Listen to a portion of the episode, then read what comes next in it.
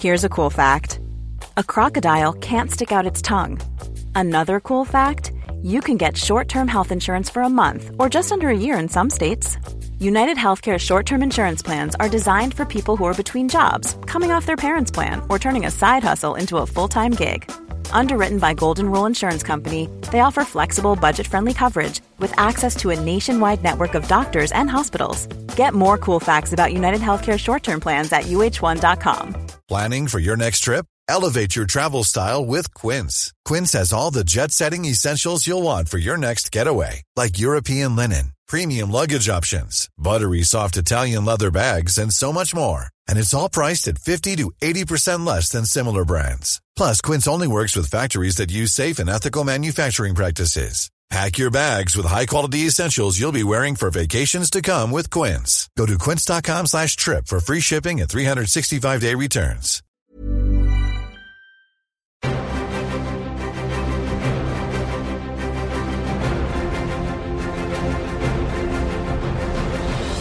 Hello and welcome to the Cinematic Universe. I'm your host, Joe Cunningham, and joining me are. James Hunt. and Reese Williamson. Uh, so today we will be discussing Matt Reeves' 2022 movie, The Batman. Um, just the one movie this week. And we had two last time, but just the one. Um, and uh, and yeah, that's it really. I, was trying, I was trying to think of anything else to riff on with the Batman, and I didn't. Don't know who wants who wants to be vengeance of the three of us. I think I, I've already said that I am vengeance. I think Ah. on the on the on the prequel. So that's I guess Okay. that's I'll take it- that. I suppose Then it's um, then it's Reese. whatever that means. Slash for the podcast or the movie. Because anyway, we'll get to it. We will get to it. Um, so, as this is a new release, we won't have any news this week. Uh, we will have a spoiler-free discussion of the Batman, um, which will probably be quite brief, given James has already given his spoiler-free thoughts on the podcast. Um, Mhm. But if anyone wasn't listening to that episode, uh, like me, You Um, you weren't. uh, then it would be great to hear those thoughts, uh, maybe maybe briefly, um, and then we then we will go into a full spoiler-filled discussion of the Batman. Um, but before any of that, I need to switch things up a little bit this week and um, do a bit of podcast admin. Uh, so sorry, That's, everyone loves the podcast. Sorry, It's their favourite listeners, if you were uh, if you were hoping to have something explained to you that maybe you didn't understand, uh, you will. It's just admin. Yeah. Um, so, um, kind of a big uh, podcast announcement. We are changing the format of how this podcast uh, lands, both on the main feed and on Patreon. Um, so, moving forwards after this episode, the main feed will become a monthly show.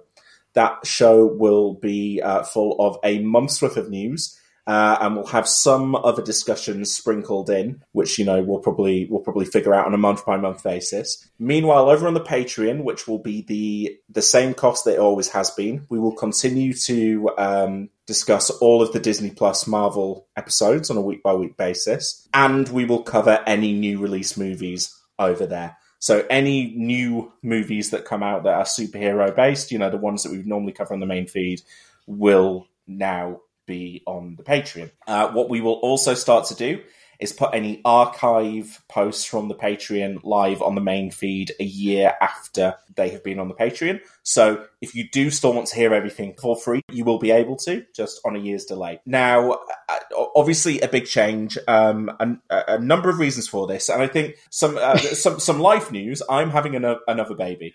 Well, I, my wife is having another baby, but I I contributed. You, And, you uh, played your part. Uh, yes. and obviously, last time I had a baby, I stepped away from the podcast and was gone for a year. And we were trying to figure out basically how it would be, you know, possible to continue. Um, and also, kind of, we've also kind of reached the point with the main feed episodes where we, where we re- can't face watching any more comic movies. well, we've we've kind of exhausted all of the certainly all of the stuff that would justify episodes on their own. Um, so you know, increasingly over the past year, we've been grouping stuff together, and you know, we thought that if ever anything does come up that we really want to talk about from that archive, that can be an opportunity to sprinkle that in. You know. On the on the main feed, but that will be on those news episodes, and it will be if we're really compelled to do it. What we don't want to do is go like, oh, I guess, yeah, I guess we're gonna, I guess we're gonna do an episode on those movies there because we haven't covered them. Even though we don't really want to watch them or talk about them, I Um, think, that would be uh, no think- fun for anyone. I think anyone who listened to this year's Cuppies can see the huge Mhm. disparity Yes, in the, the quality of new Mm. movies that are coming out and the quality of archive movies we've been covering. Yes, it's starting to become slimmer pickings. So this this was a way basically that enabled us to continue doing the podcast. Still, I think overall putting out a lot of content and still making all of the content available eventually for everyone. Also, you know, d- demands on our time and the funds to to keep this podcast going. Uh, just justify it to our other halves or. Um, In Reese's in Reese's case, his uh, his flatmate My Sam. flatmate. yeah, we have we have a monthly budget meeting that uh, I think crosses boundaries, but I mean, I, you know, he's, he set he puts it in my diary, so hey.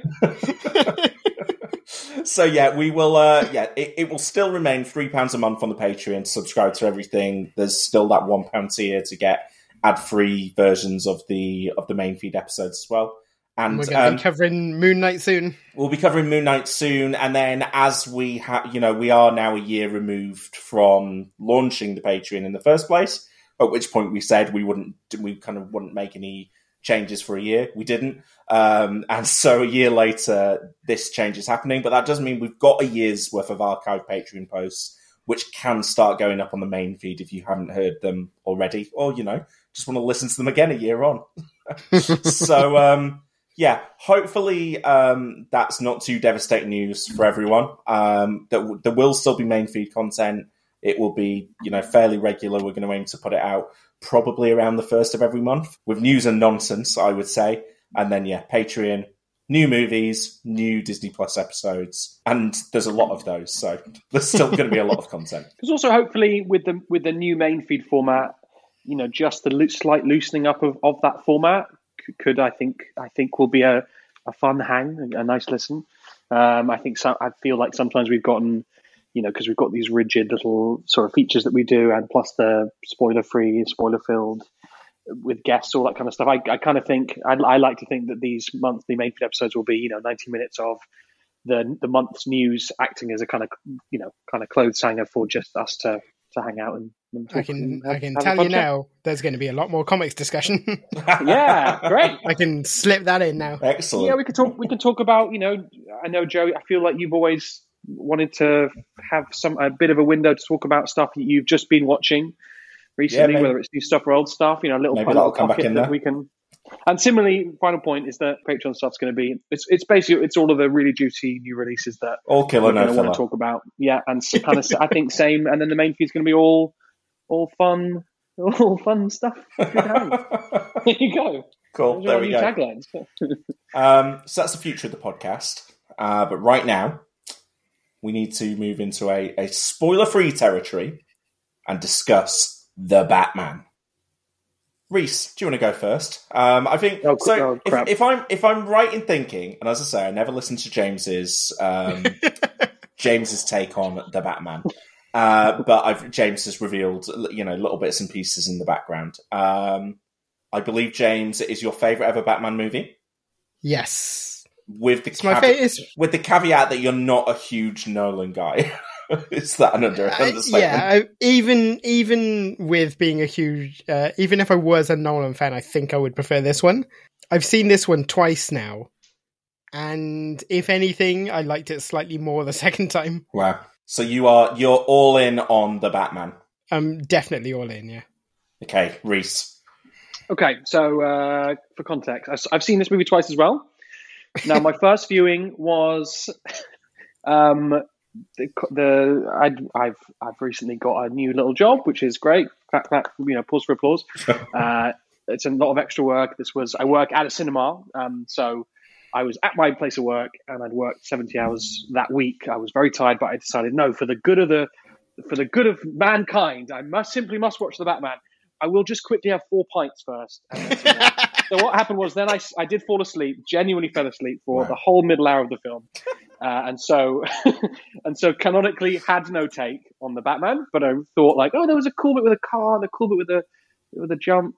Uh, then I watched it a week later properly, liked it. I can't remember the movie, and I think that's my controversial kind of take. I just, I think it probably, I think it's a bit ephemeral and we can get into all the comparisons to all the previous Batmans, but that broadly, I think it's not doing enough different to to make any kind of impact, to leave any kind of impact. And I think it's it's a good Batman movie from an interesting director, but that the the, the the the movie is just not it's just not got enough interesting ideas, new ideas, uh, you know. And maybe maybe maybe it's impossible to make a new Batman film with with new ideas, tr- properly new ideas to make a kind of an impact like those Nolan movies did, and they did do that, especially the second one. And and Pattinson's great, and the suit looks cool, and all of there's all these little pieces that work, and it works as, as a whole. But yeah, I think that's my take. It just it's uh, it's a really hard challenge to make an impactful new Batman film, and I don't think this is this is one of those. Uh, but maybe the sequel will be, and maybe this is a foundation for the future. But but yeah, but I liked it. I, I you know I liked it. It it was fun. I I would see I'd watch it again, but it's not different enough. I don't think. Uh, yeah. Yeah. Um, okay. So where am I on the Batman? So um, do you know what? I thought it was really interesting that a lot of the reviews that came out, kind of, uh, you know, the the instant the embargo has broken, must drop pithy thoughts on Twitter. Um, so a lot, a lot of those thoughts seem to be split into: this is great, really dug it, really works. Um, you know, we've we've got the start of a new Batman franchise here. Can't wait to see more of it. And the other side that was like, fucking hell, like that was such a drag. It's bad. It's got nothing to say. It doesn't, you know, the retake. It doesn't. It doesn't say anything different. And I didn't say it was bad. No, no, no, no. That you said you said it had nothing new to say. So that yeah. I, I, was just, literally just picking that part out from you. Um, but yeah, the, the, the that kind of really like I, I can just I can empathize with the people who thought that this movie like that that were half an hour into this movie and went, Oh my god, there is another two and a half hours of this. And I can empathize because I think if you didn't have if you didn't like this movie, it would be so fucking punishing. do, do, you know what I mean? Because it is so it, it it it knows exactly what what it wants to be tonally, and it it hits that tone in the first five minutes and it stays there. Mm-hmm. And I, for, for me, um, I kind of really dug the first hour. I was having a really great time with with. Um, I was like, oh yeah, I think I can get on board with this kind of like really morose neo noir. Um, I liked what Pattinson was doing. I liked that Gotham felt like this comic book city. I liked that I wasn't being that it wasn't overly burdened with lore, other than the stuff that you would you kind of like at this point take for granted with Batman. I think it started to lose me a little bit in the in. I think it started to lose me a little bit every time it went back to the Riddler. Um, I don't think this is Paul Dano's finest performance. I don't think he's a very interesting villain, and um, and I think as well the stuff that I was really into in terms of like the plot machinations of the film was the like the the was the past of Batman. Like what what like was the kind of him trying to extricate his past and the like and the mysteries around like the crime setup of Gotham. I was kind of into that. And then when the film showed its hand in terms of what was going on there, I was like, oh, well, that's is that as interesting as I thought it could be? And then when you know when we found when we finally saw the Riddler, and I don't think this is a spoiler because when you finally see him, he's Paul Dano, and we all know who Paul Dano is, and like and like it's not it's not there can't be a shock twist with the reveal of that character because he is hmm. exactly what we expect him to be. And so I kind of I, I struggled a little bit more in the final hour because of that. Um, but I, I think I liked enough things about it to have an enjoyable three hours at the cinema because I liked Pattinson, I liked Zoe Kravitz, I, I, I liked the I liked the commitment to that tone, even if it's if it it did contribute to it feeling like a three hour movie. Um, but yeah, so I, I would say like I I know what Reese is saying. I think that uh, yeah, I don't know if you could come to this with like anything new to say about Batman as a character that hasn't been said already, unless you want to go and do something radically different. And this isn't radically different, but it is very much its own vision. And I liked enough of the ingredients that I thought, yeah, I could come back and see more of this. I think there is um one thing I want to say on that point is that I think this film does do some things which explicitly mark this version of Batman out uh, sort of philosophically from the other versions. Yeah. Um, and I think we'll get to those things later, but I was kind of intrigued by the points that I saw as being sort of explicit rejections of both Snyder and Nolan's version of Batman. Like not not in a very dismissive way, but in a more sort of constructive this is what I think Batman's about rather than those things way. I think I know what um, one of those is. Um, but yeah, we, we, can get into them. Yeah. I will yeah, also we'll say, I... I do roundly reject the idea that this film isn't about anything. I do think it has stuff on its mind. Um, but yeah, we, again, I couldn't really get into that without getting really spoilery. So we will we'll talk about that in the spoiler section. Sorry, go on. I found myself. One more comment. I, I found myself thinking that the next day after the second viewing, maybe or the first, I found myself thinking about comparing this to um, Spider-Man: Homecoming. Mm-hmm. you know, yeah. in terms of like a, a kind of a really, I know, I, you know, I know that actually there hasn't been a solo Batman movie for kind of a, a, good chunk of time, but it doesn't it doesn't feel that way in the culture. It sort of feels like Batman That's is ten years ever, ever present. Ten, was, was Dark Knight sure. Rises twenty twelve? But you know, you got the Affleck stuff, and there's yeah. the TV stuff, and you know, Lego it does Batman. Feel, yeah, yeah. I mean, yeah, and so and I, I was sort of so therefore I was kind of thinking. I wondered whether I wanted something a bit more like Homecoming versus The Amazing Spider-Man, you know, with that that was a very short, relatively short spirited period of time. And I know that yes, he's in the Marvel universe. That's one of the differences, but also, you know, the kind of they, they did. I thought they did a smart job of shuffling up the supporting cast, shuffling up, you know, the fact that he doesn't. Re- we don't really see Spider-Man in those movies in New swinging around New York until that third film. I thought that that was a choice that made things just feel a bit fresh, fresher.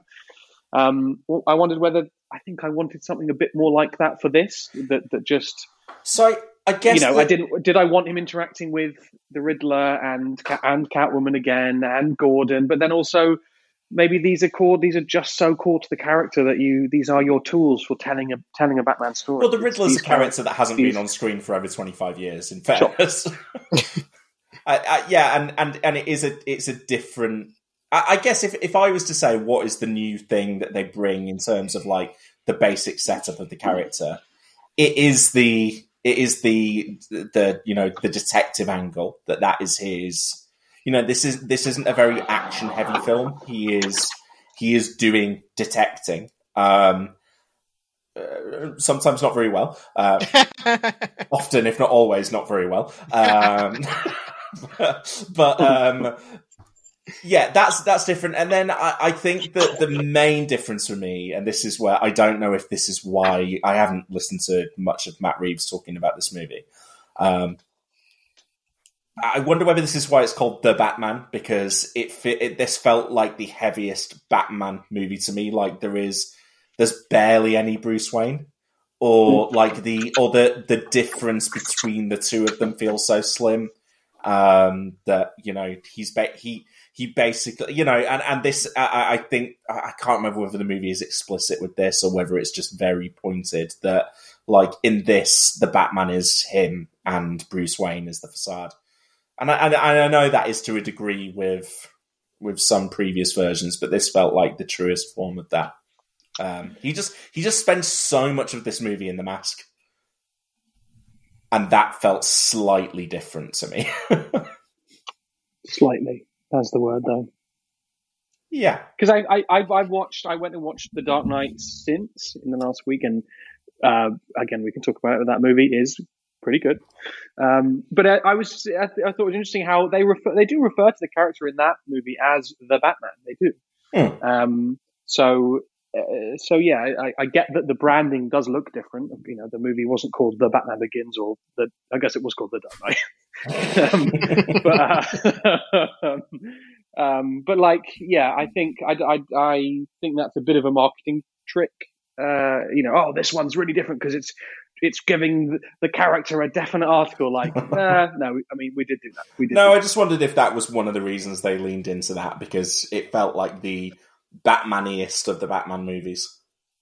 I think you've been tricked there, Joe. I'm to say. okay. You've been tricked by the brothers Warner.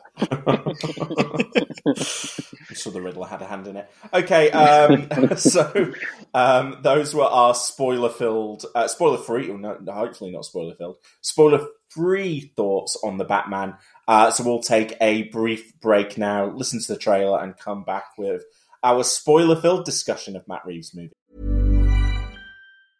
Mom deserves the best, and there's no better place to shop for Mother's Day than Whole Foods Market. They're your destination for unbeatable savings, from premium gifts to show-stopping flowers and irresistible desserts. Start by saving 33% with Prime on all body care and candles. Then get a 15-stem bunch of tulips for just $9.99 each with Prime. Round out Mom's menu with festive rosé, irresistible berry chantilly cake, and more special treats. Come celebrate Mother's Day at Whole Foods Market. Hiring for your small business? If you're not looking for professionals on LinkedIn, you're looking in the wrong place. That's like looking for your car keys in a fish tank. LinkedIn helps you hire professionals you can't find anywhere else, even those who aren't actively searching for a new job but might be open to the perfect role. In a given month, over 70% of LinkedIn users don't even visit other leading job sites. So start looking in the right place. With LinkedIn, you can hire professionals like a professional. Post your free job on linkedin.com slash people today.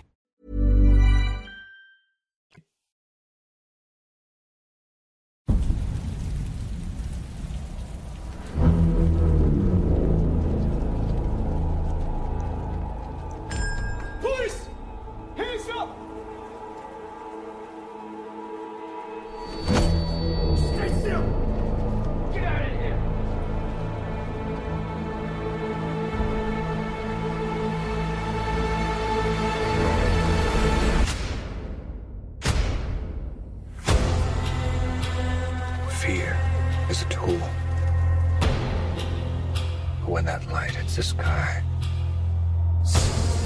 it's not just a call. It's a warning.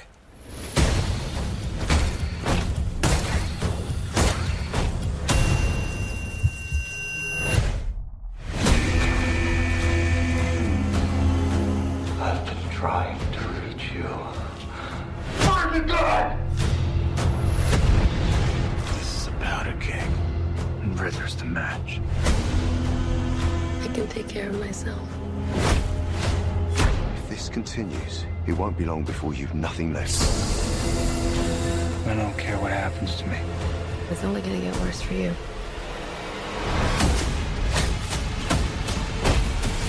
Whoa! Take it easy, sweetheart. Hear everything they say, ain't you? Maybe we're not so different. Who are you under there?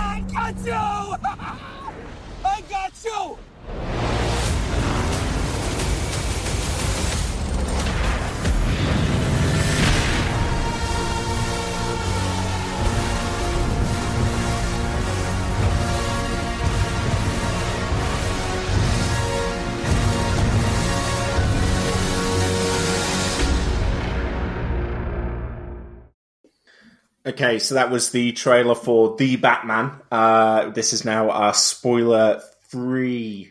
No, spoiler filled. Fuck. God, What's what- wrong with you? I mean, I'm, I'm getting, getting uh, I'm talking in riddles. Um, yeah, this is our spoiler filled discussion of the Batman. Um, uh, Joker. Yeah, should we just start with the with the Fuck it. with the one thing that feels spoilery in this Exactly. movie? We're here. Um, We're past the. jo- Do you we're past know, the- I yeah.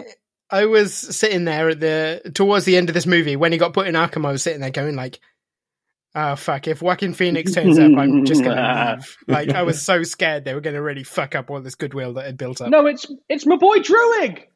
It's Druig, baby. Barry Barry Keoghan cameoing as Ah, unseen mm. Arkham prisoner, although Mm. definitely seen. Um, I did wonder Also, actually. fucking fifth build or something, right? His billing is mad. Yeah, because I because I remember when I, like I'm sure I mentioned that he, on the podcast previously that he was in this, um, and I, I'd had I'll- I'd had this spoiled for me already before I went in, um, but. I, yeah, I wonder whether that this is because it doesn't feel like the movie needs that kind of moment there. Um, I wonder whether there was an impulse to go, look, we're not going to do the Joaquin Phoenix thing, so should we just make it explicit that we're not going to do that? Hmm. Yeah, although Hmm. apparently I've seen Matt Reeves talking about it, and he he said there were, there was actually an earlier scene with that character as well, where they like his Hmm. intention was to try and sort of give the idea of a kind of burgeoning undercurrent of supervillainy kind of rising in Gotham. Um, What, sorry, a, a version with Joaquin Phoenix? no, no, no, with with uh, Barry Keoghan, but more of him threaded throughout the movie. And in the end, they thought okay. actually we only need that one cameo. And the, there's there's thugs at the start of the movie, like uh, uh, the the Gotham that they introduce here. It felt very like Arkham video game to me. Um, that that was the touchstone that I came away with. Like Hmm. quite early on, I was like, "Oh, that was Hmm. very much like the Arkham games," which I love. So and uh, but like having like gangs in in and around Gotham, like this Gotham is such a shithole. It's, it's, it's raining Yeah, 'cause it's- all the time. It's Glasgow, right? it's half it's half Glasgow, Sorry, half Jeff. Chicago. I think that's where they Oh, that's where they filmed okay. this time. I know Um, where the shitty stuff was filmed. they um sorry, so sorry, Glaswegian Glas- listeners. sorry, Glaswegians. I don't mean that. Um, yeah, but they, they had the gang, didn't they? That like had uh, right the, for the first Batman encounter that had It had Cla- Robin in it. clownish kind of makeup. Did it have Robin? Who's Robin? Isn't? Don't we think that that guy is Robin? Do it? what? Why? No, guys, no. Why- The guy, the guy who's like he gets pushed forward to to, to hit the guy, and then he doesn't. Then he, he Oh. pushes the gun away from. And he's also in he's also in Titans as a Robin. I just just to say, Oh, is he? Oh, do you guys not know that? Uh, No. That's that could be Robin or or Signal, right, James? That's the that's a newer Robin. Yeah, yeah. Anyway, uh, sorry. I to, didn't. I didn't get that from the movie. I'll say that. I've been read I've been reading too many CBR.com. Uh, Yeah. I suppose. but that's not. maybe I yeah, think that's that's not something I got from that moment in the film. Okay. But let's go Um, back to Joker, and can I can I can I draw attention Well, to? sorry, but the point the point I Oh. was making around Joker was that I did wonder at that point, like, oh, is that a Joker gang? Is there a Joker already out there in Gotham? And I guess Hmm. for him to be in Arkham suggests that the Joker has done something already to get there. Um, indeed. But I was going to. I didn't really listen to that. I was doing a Google. um, I was going to say because so uh, here's an interesting here's an interesting point. So the gap between uh, Batman eighty nine and The Dark Knight, which is um, eighty nine to 08, is uh, nineteen years. Mm-hmm. and and if uh, if let's presume that the sequel to this comes out in in two years, which I think is on it's on the docket for 2024, the gap between the Dark Knight and that will be uh, 16 years, Mm-hmm. Which is I know again it's sort of back to the point about feeling like this Batman and, and Joker and all this shit is con- is continually in the ether, but actually that's a very comparable gap between cinematic Batman v Joker stories. I just thought that was interesting and worth uh, bringing to the group. And to yeah, I mean, there was there was a movie headlined Joker a few yeah, but Batman ago. wasn't in it. That's my. That's the. That's I the mean, point, you Bruce know? Wayne was in it. Yeah, yeah, he was a little boy, and he didn't have he didn't Yeah. throw any kind of a knife. And Joaquin a Phoenix sharp knife. did not kick him in the face, which I was very Yeah, disappointed. by. Someone's forgetting the post the, the final scene in uh, the Snyder Cut.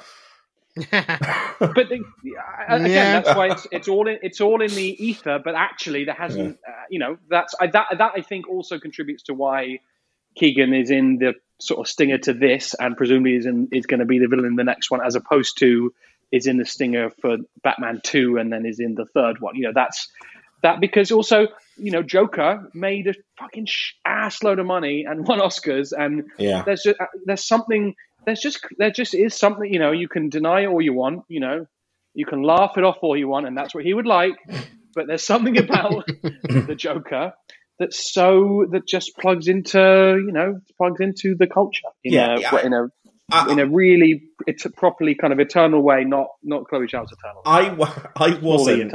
I wasn't fully hyped by this. I thought it went it went on for a bit too long. The actual sequence itself and whatever they were doing with the makeup, the design of the character, I didn't love. But I could see, and I know Matt Reeves has gone, oh, well, maybe that won't be the villain in the sequel. Maybe we'll do something else. I'm like, "Mm, come on, mate. Mad, Um, mad. yeah, Uh, but I, I could see that. I could see a Barry Keoghan Joker and Robert Pattinson's Batman doing the whole, um, not maybe a direct adaptation, but doing the vibe of the Killing Joke of Mm. he just wants to make this Batman laugh because that that does feel like a genuine challenge with this character Yeah. you know more than more than Yeah. like this this feels like that that's you know that's that on the page version of batman who is so serious that he, why so serious he would never crack a smile in front of the joker so yeah i could i could see that working as a dynamic in a movie And certainly the, and the other the other thing, there's other sort of Joker Batman comment is that I, much is made of the fact that Heath Ledger's um, you know minutes on screen in The Dark Knight is kind of is quite limited actually, um, and and you know there's been so many comics over the years just really uh, you know sorry and, and on the Heath Ledger thing, the the minutes he interacts with Batman. You know, I don't even think he ever even. He, there's no scene between Bruce Wayne and Joker, right? There's no scene their scenes that they've got a handful of scenes together, and that's it. And then again, you go back to 1989 for the for the so for another cinematic interaction between, those two characters.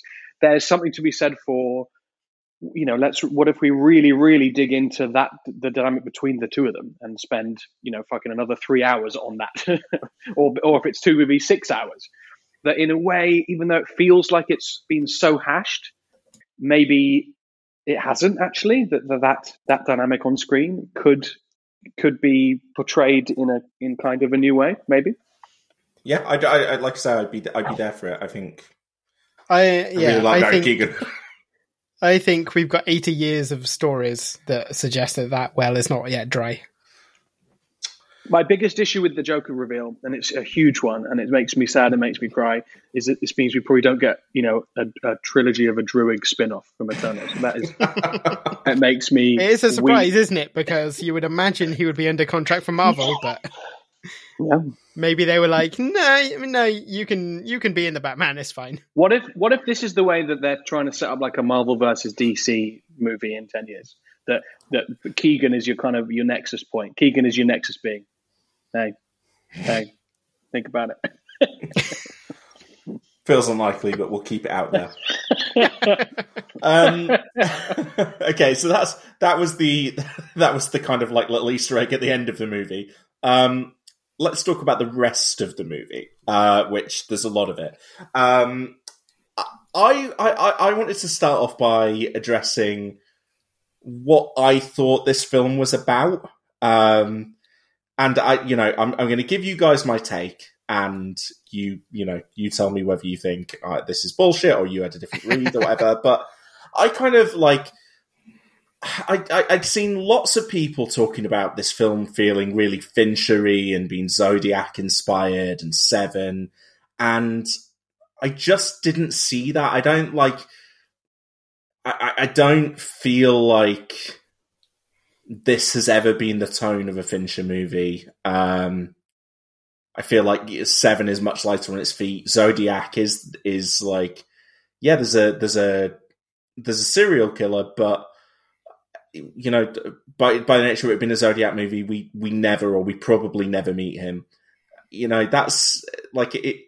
I, I don't know. I just I I just was really struggling to see that connected tissue.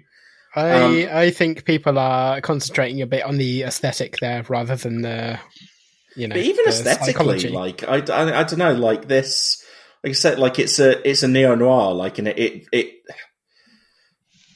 that's I, I don't feel like Fincher has made a neo noir unless I'm like at, at seven is the closest, but yeah. Yeah. Any, anyway, um, what I th- for me this felt closer to like I saw that I, I saw on the Wikipedia someone had um, had referenced maybe it was John Turturro saying that he had based his performance on a character from Chinatown, and that was a movie that that I was struck by when I was watching this because I felt like that, that if there was something thematically on this film's mind, it wasn't the Batman and the Riddler stuff. It was it was Gotham as this kind Mhm. of microcosm of American corruption and um and and this kind of like like the this the cesspool that like the overrun from the American dream. Like this is this is what America actually has wrought. You know, it's this horrendous social inequality and you know um and corruption and you know and and like it influence of the worst of society at the you know it going right down to the center of the American um Mhm. uh, uh, political system. And I thought that there were like very pointed moments in this, particularly the the assassination of uh, Carmine, um, which plays out like Ruby shooting Lee Harvey Oswald, like, and and to the point that he's a you know, it like Yeah. it felt one, like one the- criminal assassinated by another. well, one criminal assassinated by another, except he isn't. What he's actually assa- assassinated by is like a hidden sniper in a second story room across the road. Like Mm. it, it felt like a direct nod to that. And you know, obviously the JFK assassination, there is there is so much uh, wrapped up in the JFK assassination around like you know the corruption the corruption of this you know uh, revered political figure who maybe had mob links and maybe you know was was up to stuff that he shouldn't have been and you know like in a very Thomas Wayne kind of way, right? That actually did these people have dirt on him because he'd been banging movie stars and you know and hanging around with people he shouldn't have been, and that gave them leverage. And ultimately, you know, it, it led to his death. If the, if you you know those conspiracy theories are to be believed, and then I also thought that the final sequence in Gotham Square Gardens with the floodwater coming in felt very Hurricane Katrina to me with the uh, with the Superdome in New Orleans, and like I think you know one of for better or worse, the, like the defining image of that kind of culturally is Kanye West and Mike Myers stood in front of a of a camera, and Kanye West saying George Bush hates black people. Hmm and you know and, and and again the the social inequality that had led to and you know the the lack of the lack of um investment and structure in that city that had you know yes it was a natural disaster but it was you know it crippled the city. Um and I, I again i don't I, I haven't read anything i don't know if those are direct references but the thing that i kept coming back to and that's why the thing that, about this movie that was the most interesting to me was the kind of the the power structure under the surface in Gotham. And I did find the Carmine reveal kind of underwhelming. Um, but I also liked the setup that it left for future movies of just now there is a, you know, now there's a Power void vacuum. that needs to Well- be filled. Yeah. So, so that's what the spin-off TV series is actually going to be about. It's about Penguin attempting to fill that void, from what I've read. Okay. Well, I, I, I don't know how interested I am in that, especially. Which one got So it'll be cancelled? like- wasn't the two? Wasn't the two series and one? It was the cancelled? it was the Gotham Gotham PD one that got cancelled, and the, the yeah, that's that sounds like the good one. the, that's peng- the interesting penguin one. mm, the penguin one is going ahead. what was the Go- what was the Gotham Police one going to be? Uh, I don't know. I think they they never actually got so as far as doing it. I think they just sort of said, "Yeah, we're probably going to do a Gotham spin-off." And then they read Gotham they, Central and went, "This should be." But what TV what show, they actually right? did was did this Penguin one instead of that. Okay. So it wasn't like there were two. It was just that this is the one that emerged. Does Colin Farrell really want to be in that makeup for a TV Yeah, show where who he's the knows? lead? Ma- Maybe like the opening scene is like a montage where he like is at the gym or like is in a car explosion and he emerges. He's like, "Oh, I guess I look like this now. I guess I look like this now, hey boys." But just uh, just to go back to your point, yes. I think thank you. I think I think you're right. That the the film is about that stuff. Like it that's that's the kind of thing that I took away from it as well. Is like Matt Reeves trying to use a Batman film to explain like why why don't things always get better? Why are they sometimes getting worse? Um, and this is a, this is a guy who would have developed this movie during the During the Trump during, during the presidency, Trump yeah. presidency. Yeah. Yeah, and I think do- it's yeah. it's very uh, light in its in touching on those themes. Like it could have been a lot more explicit, and I think it's it's probably better better for not tying it to Trump and being a bit more general. Yes, no, I definitely agree. Having a Trump standing in this movie would have been a bad idea, but I, Yeah. I like I, I liked the Huge, idea huge of riddles. Riddle me this. you know, you know, in, in in a society where you have that, you know, and this is why I think it's specifically American. Not that America has the most fucked system, because you know we're not in much better shape here. Yeah. But this, I think, I think for Matt Reeves, this is a specifically American thing. You know, that's a country who, when he's making this film, you know, potentially had had its elections but he's finding out that all of these different influences, you know, even in the best of times, not under Trump, right? Like the the power that the NRA wields and other lobbying groups, and you know, some of the ideas that perm- that that managed to find their way into Washington, and some of the stuff that that you know, like said, Well, some, you know- some of those national scandals. I, You- I I thought it was interesting that the movie had so much of that in there, and then does talk about stuff like you know the inequality and uses Batman's privilege as a way to explore that as well as like a Yeah. counterpoint and like how he could have been blind to some of this before now as well. Well, like you go even you know you go back to like Tammany Hall and the like unions and stuff in the early part of the 20th century and the you know it's all it's the kind of American political system that has always existed, right? Hmm. And it's just a fictionalized version of that. And I think it, it's not an accident that it, uh, you know, there are, as you say, so many parallels all over the place. For me, the the film that kept springing to mind actually was Motherless Brooklyn. Have you seen that? No, no. It's a very a similar sort of two and a half hour plus detective yarn that tries to investigate corruption in New York and tries to s- say like, you know, it, it starts off with a girl getting murdered and this, you know, gumshoe is basically trying to figure out why she been killed and it just, you know, it keeps snowballing and it goes all the way to the top and, you know, to the corruption at the heart of the political system.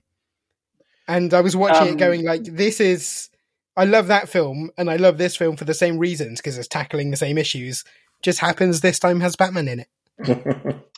Can I offer a counterpoint?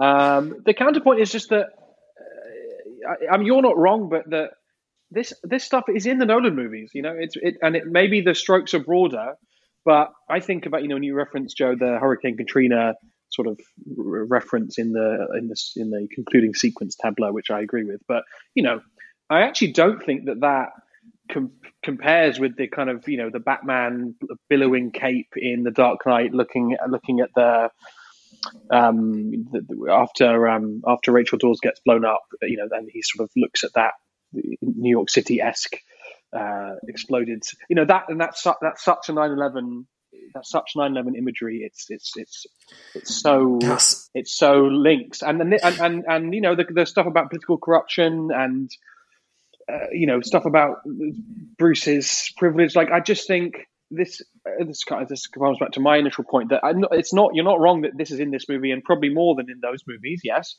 but you know what is what, you know the whole Bane storyline in the third one. What that as a that as a sort of that is a quite a quite a textually inherently political point that he's he's making with that with that set of characters, um, and he doesn't he's not shying away from that.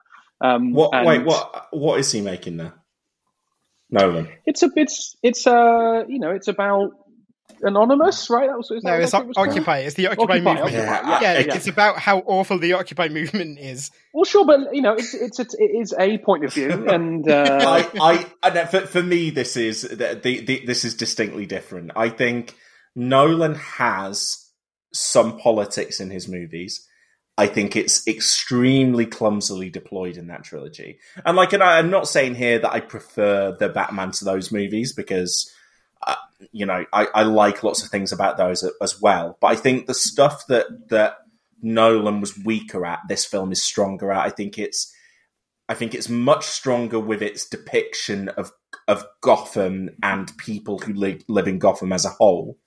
Because I think, yeah, I, I don't think Nolan ever really figured out what the average person in Gotham City He certainly thought, thought about things or reacted to things, and the way he kind of like made broad generalizations to try and depict what the heart and soul of Gotham really was contradicted itself from movie to movie. I was going to say the stuff with the police, like went back and forth from they are a corrupt army to they are the heroes of the city Yeah, between three films, and it was just like, what do you really think, man? Yeah, and I, like uh, for me, all of that stuff about privilege or inequality is really surface level in the Dark Knight franchise because I think it's doing other stuff, and I think it's doing other stuff better. I think hmm. specifically, like as a as a broad commentary on why America is fucked. I think this this film does a lot better, and also, you know, I think you know it's hmm. in it's inherent to its point as well that it lands on at the end of you on like and and I think that this is probably I think I'm going to guess this is something that James likes about this. I think that the answer this movie comes up with is you're not going to solve this with just another cop. You're not going to you know you're not you're not going to get to the bottom of this with just going out there and and trying to like brute force the problem away. There needs there needs to be other alternatives, and there needs to be Mhm. another strategy. And being vengeance is not the answer. So I think on that on that broad thematic level, I think the movie is successful. But also, I kind of think that's one. I think it's successful in like half of the movie, and in the Riddler side of things, where I I think it's a bit clumsier on the Riddler side, personally, with with what it's trying to do, and certainly the kind of Riddler army that pops up at the end. I was I was less taken with all of that. Yeah, agreed. Um, so one of, know. Yeah, yeah, yeah. you're right. one of the things that I think about now, like before we saw it, like no one was shouting louder about how awful it was to have made a three-hour movie than me. and yet, when I actually got into the film, I sort of think it makes sense. Like it's it's the kind of film that you really you need to immerse yourself in, and you need to spend a lot of time in. Like it needs to feel like you understand and have lived in that city. And to some extent, that means making it slow and spending a lot of time with the characters and locations and you know sort of slowly unraveling it for yourself um I like think i he say could have, i, I, I think he saw could have it. still shaved off half an hour. But yeah. Yeah, yeah. He could have but i it's not the sort of film where i go i you know i sent i spent half an hour of that bored. The only the only part for me where i was thinking you know and bearing in mind that i've seen it twice the only part where i was really thinking like do we need this much of this was the sort of disaster sequence at the end part of me thinks if they'd ended it after falcone died and just done a really quick wrap up Mm. after that it would have been hands down like a perfect movie. and it feels like it ends maybe three or four times in that sequence as well, and then something else Yeah. happens. Do you think part of that, James, is that they are? Do you think that they're setting up a no man's land setup for the next movie? Uh, I did And they wonder just need to because need to deal with that with that shit. the like the geography of Gotham in this movie is very interesting because Ex- apparently explain that to our listeners as well. What No Man's Land is. Slash, Yeah, so- explain that to your co-host. So, No Man's Land is a movie where a movie, a Batman storyline where there's an earthquake that uh, basically totals Gotham, and the U.S. government sort of says, "Well, that place is a shithole. It's full of criminals. It's probably better if we just leave it."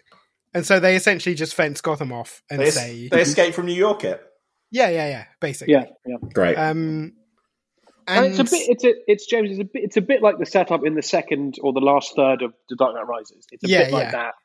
But you know, I wonder whether that that's still that you know that's um that's fertile ground. for Yeah, the- I mean- this Reeves run. It's tough, right? Because part of me thinks, having seen again the second time I saw it, I I actually thought differently of the ending.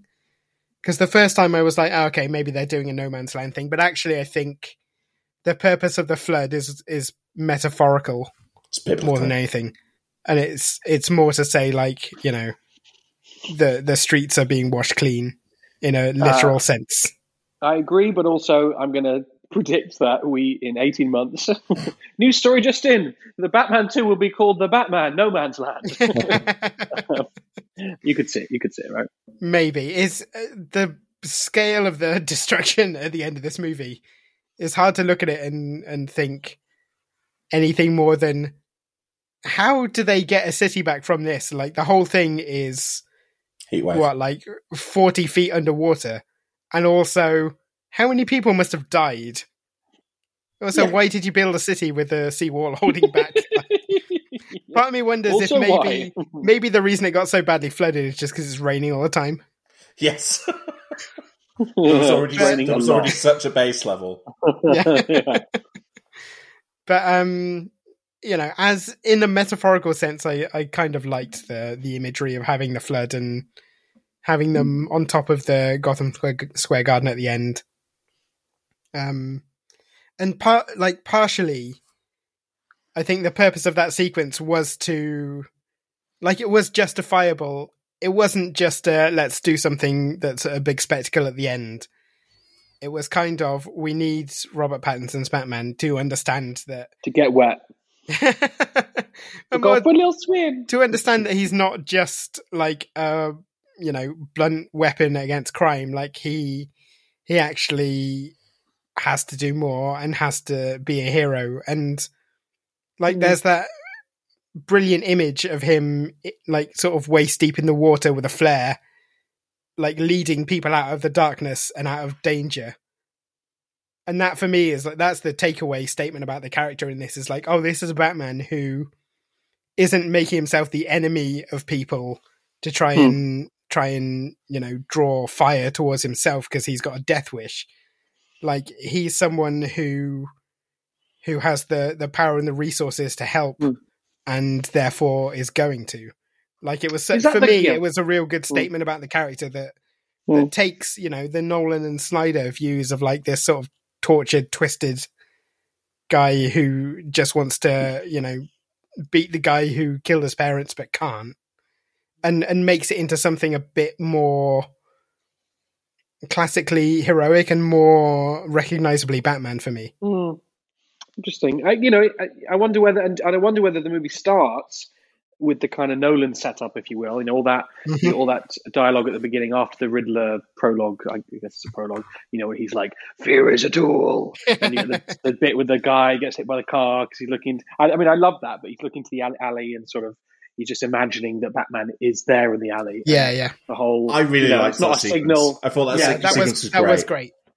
but but the, I, but perhaps James, what you're saying is that that is, I mean, that is part of that is part of Batman, yes. But maybe the the kind of previous version, the Nolan version, is that's that's the dominant concept. Whereas actually, by the end of this movie, there's that still, but then there's also the there's also Batman as a as a visible kind of Yeah, hero leader, you know, uh, to Yeah. the public. And also, like, it's really, it's sort of on Which the different. nose. It's on the nose how they do it, where they have their sort of Riddler, you know, acolyte say, I'm vengeance, and like you get the shot of him almost literally realizing, like, oh, like anyone who goes around saying they're vengeance is probably nuts. Maybe I shouldn't. Mm-hmm. Maybe I shouldn't just define myself by that one mm-hmm. thing. Mm-hmm. Um, I didn't like that. I didn't like the vengeance thing. I thought that was a way of not to scat around, but like I don't know whether that was a wave because I didn't want him to say I'm Batman because that, that felt like a too recent is, a thing. So he- he, he calls himself a different thing, and it's the word vengeance. He but, only but says- why? I don't get it. he only says I'm vengeance once in the movie, and then everyone else is going like, "Oh, it's Mister Vengeance over there." It's like, does he just go around saying that to everyone? But the, but also, it's not like in the you know, it's not like it's one of those movies where where I'm trying to think of an example that I can't right now. Where you know, it's only at the end of the origin story movie that that, that, that his the character name kind of gets said. Right? It's in the in the world in the movie. He is Batman or the Batman or whatever. He is called that. Yeah. But then characters refer to him as Vengeance, and he refers to himself as Vengeance, and very few characters seem to refer to him as Batman. You know, I know the Riddler writes to the Batman on his letter. Oh, I but didn't. I, I just didn't. I didn't just say didn't this. get it. I didn't say this at all. I thought, I thought he was Hmm. just. He was saying, "Vengeance is my business," basically, and Hmm. then and that, and that was striking fear, and that yeah, he was called Batman, and everyone was calling Batman. Um, what do we think of Robert Pattinson? Good. He's good. I was surprised by how sort of straight down the line it was. I was expecting something a bit bolder, but actually, it it is straight down the line, but it was what I was saying about. I think Pattinson has shown us enough in his other performances that you're like that there is there, and I think this is a great eye performance. Like I think he, I think he does great eye work. Like if doesn't have much much choice, does it? but if other Batmen have done good chin work, I think he does great eye work. And mm-hmm. especially, you know, when he takes off the mask and the, the kind of the, the gothy Robert Smith eyes and but I, I just think like there is there is this kind of and he and when he doesn't have the mask on as well, there is this sense of like I, I'm sure that there are a couple of points in the movie where people who have already encountered him. I think that it was the the bit at the funeral. Um, I thought that this With- was the with case. Gordon. Um, the bit at the funeral, funeral with Gordon and Oh, with the boy. and Fal- With the kid, uh, yeah. Well, no, but with Falcone and the kid, and Hmm. uh, but there was there was a few Yeah, the boy knows. The boy. there was a knows. The few different people knows, that man. looked at him, and and I just thought it was like it was this kind of like this just like world weary heaviness behind the eyes that that was the same whether he was Batman or Bruce Wayne. And at the end as well, when he knocks at, uh, knocks on the door of towards the end when he knocks on the door of Falcone's club as Bruce Wayne Mm. and the I, and I'd like those twins on the door felt like that they were kind of like, huh, uh, uh, okay, why why does this feel weird? Um, because I because I think he just he has he has that just like just it, like I said at the start moroseness. He has this morose intensity to him um, that I that I think really works and works as a like as a very specific take on the character. Um, but I like that it is just kind of like really consistent, and you can see him sometimes trying to fight against it and maybe show a bit more or be a bit more, and he can't quite do it. I also think, you know, he hasn't led a major film since the Twilight movies, really, a major Hollywood film, I want to say, I think. Um, and those films are wrapped up in all their own stuff. And I think he was, I think he, you know, you can watch those now and you can, just in that, on that, on that really deep, the sort of, not, not deep, actually, really surface level or, or, or instinctive level where the, the performer appears on screen and as your eye is your eye drawn to them are you interested in what they are doing on camera and in the scene? And i think that that doesn't necessarily you know doesn't necessarily hit all the way through those four movies. But you watch this and he is compelling and your eyes are drawn to him and he's just got that movie star thing. And i think that's i agree with you i agree with you joe about the depth of the performance and you know the, his his take on it. Agree with all that. But also I think it's good because he's just he's got that thing, you know, not not everybody has, very few people have, um, and he can carry, you know, both when he's in a suit, uh, sorry, uh, you know, a, uh, a shirt and tie and uh, normal civilian clothing, but also kind of fascinatingly when he's in the when he's he's in the bat suit, even maybe more so, he just ca- he just carries your attention for three hours, and that's uh, that's uh, very few people can do that, and he, he does that in this. I think. And, I think. um, I think probably part of what makes that version of the character work is that he is sort of impenetrable. Like you really want to know what's going on under the surface. Hmm. He's he's sort of giving nothing away in that sense. Like you get the occasional, the only bits where he really feels honest is when he's with Alfred, and you can see that he's sort of angry and you know emotionally bruised, or later on like scared. But the rest of the movie, it's really hard to tell what's going on in his mind. my only my only criticism of the performance, and we can get to it, is, and maybe this is my own expectation because I'd read the Tom King comics, but I just wanted more from the relationship, romantic uh, dynamic between him and Okay. Catwoman. So I think that those two are great together. I think Zoe Kravitz is really good. Good. I just don't. I, I just think it's it's something that this movie doesn't have, ironically, enough time to Hmm. devote to, and or, or, or such it doesn't it doesn't want to go that far because this version of the Batman isn't it isn't kind of emotionally ready to open up yet. So I could I could see a future where you're getting that delivered, Reese. But I, I again, I thought it was great how it Yeah, kind fair. of like it was. It was like under the surface sexy. Like I think my favorite moment in the film is when um, putting in the uh, putting in the contact lens that bit. no, it's when Oh, okay. um, it's when I like uh, uh, Selina has broken into the mayor's house to, Mhm. to to rob the safe, and then the security guard or whatever comes up, or the cop comes up, and they have to hide, and they hide around the corner, and Batman kind of pulls her in close to him, and has his like you know uh, his his hands across her chest, holding her down, and they're both breathing really heavily while trying to keep quiet and then they start breathing in rhythm and it is this really intimate kind of like unbroken 10 20 second shot of the two of them just you know as close as they can be breathing like in perfect rhythm like two people fucking would. And um and it's this it's this real I, I thought it was this really great intense moment for two characters for two actors who I thought had chemistry throughout the film. Mad it just chemistry. it just Yeah, it yeah. just didn't it just didn't go as far with it as as Reese I, I can imagine you wanted it to go. I wanted them to kiss more, do more of the kissing. They did kiss like twice Um, though, I think. Well, I think it's just the once, isn't it? I think we got two kisses. Mm, anyway, whatever. If it's one or two, I want it to be one hundred or two hundred. You know, that's where I am on the kissing. It's funny. Uh, I've never, I've the- never been mad like uh, like I've never been bowled over by Zoe Kravitz, but I watched this and Kimi within like a fortnight of each other and thought she was like Mm.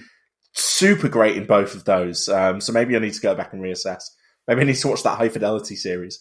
Um, Which which people which people fucking love, by the way. Yeah. people love that show. Yeah, but yeah, I mean, ob- obviously she is preternaturally beautiful and has like these insane genetics um, with with what um, with her parents that have led to that. But um, yeah, I think I, I think this is a really, I think this is a really robust performance for a character who who doesn't have that much going on, but I think she she brings enough to it. Like she has she she has a you know she has a clear subplot, which is her friend has been killed, and she is kind of she is vengeance too, right?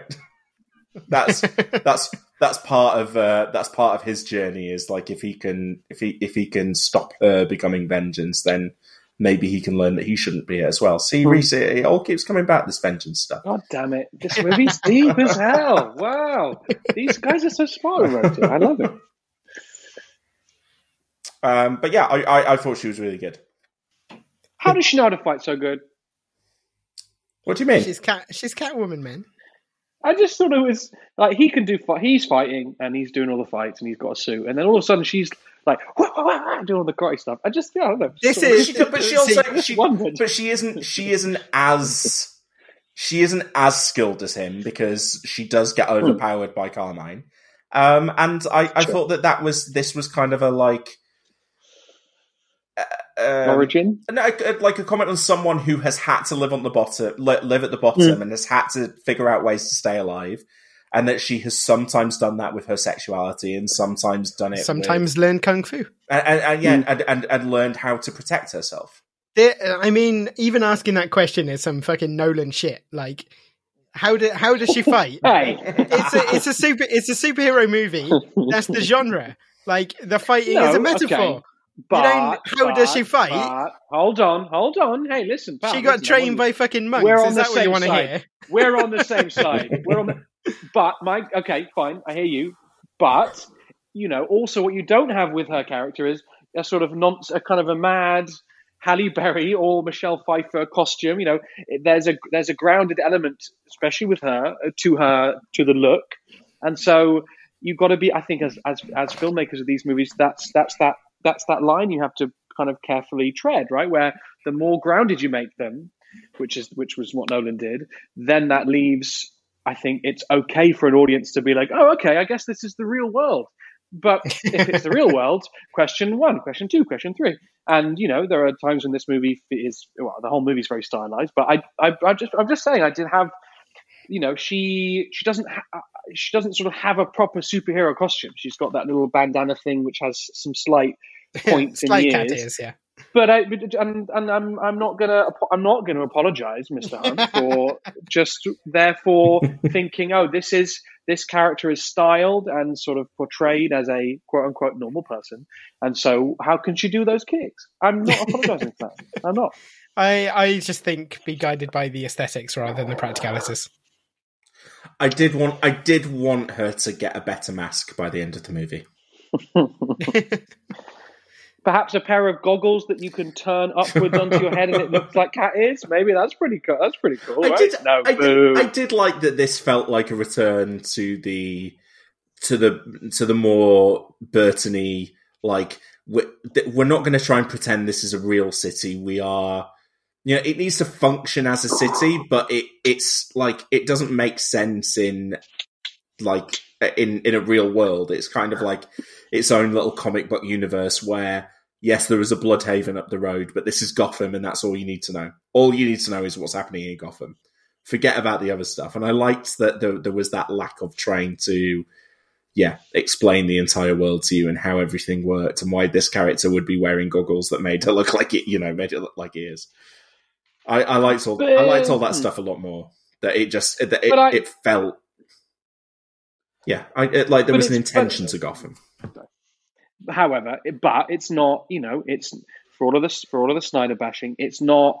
It's not. It doesn't have the heightened sense of those movies. It doesn't even look like, um, you know, Birds of Prey. I'm thinking of that that movie. You, you almost feel like you're in. You're in the Gotham. I can't. I think that movie's saying Gotham. You're in the sort of. You're in the Gotham that Harley Quinn sees. You know, it's a very. You're in her head for that movie. Uh, so yeah, I go back to.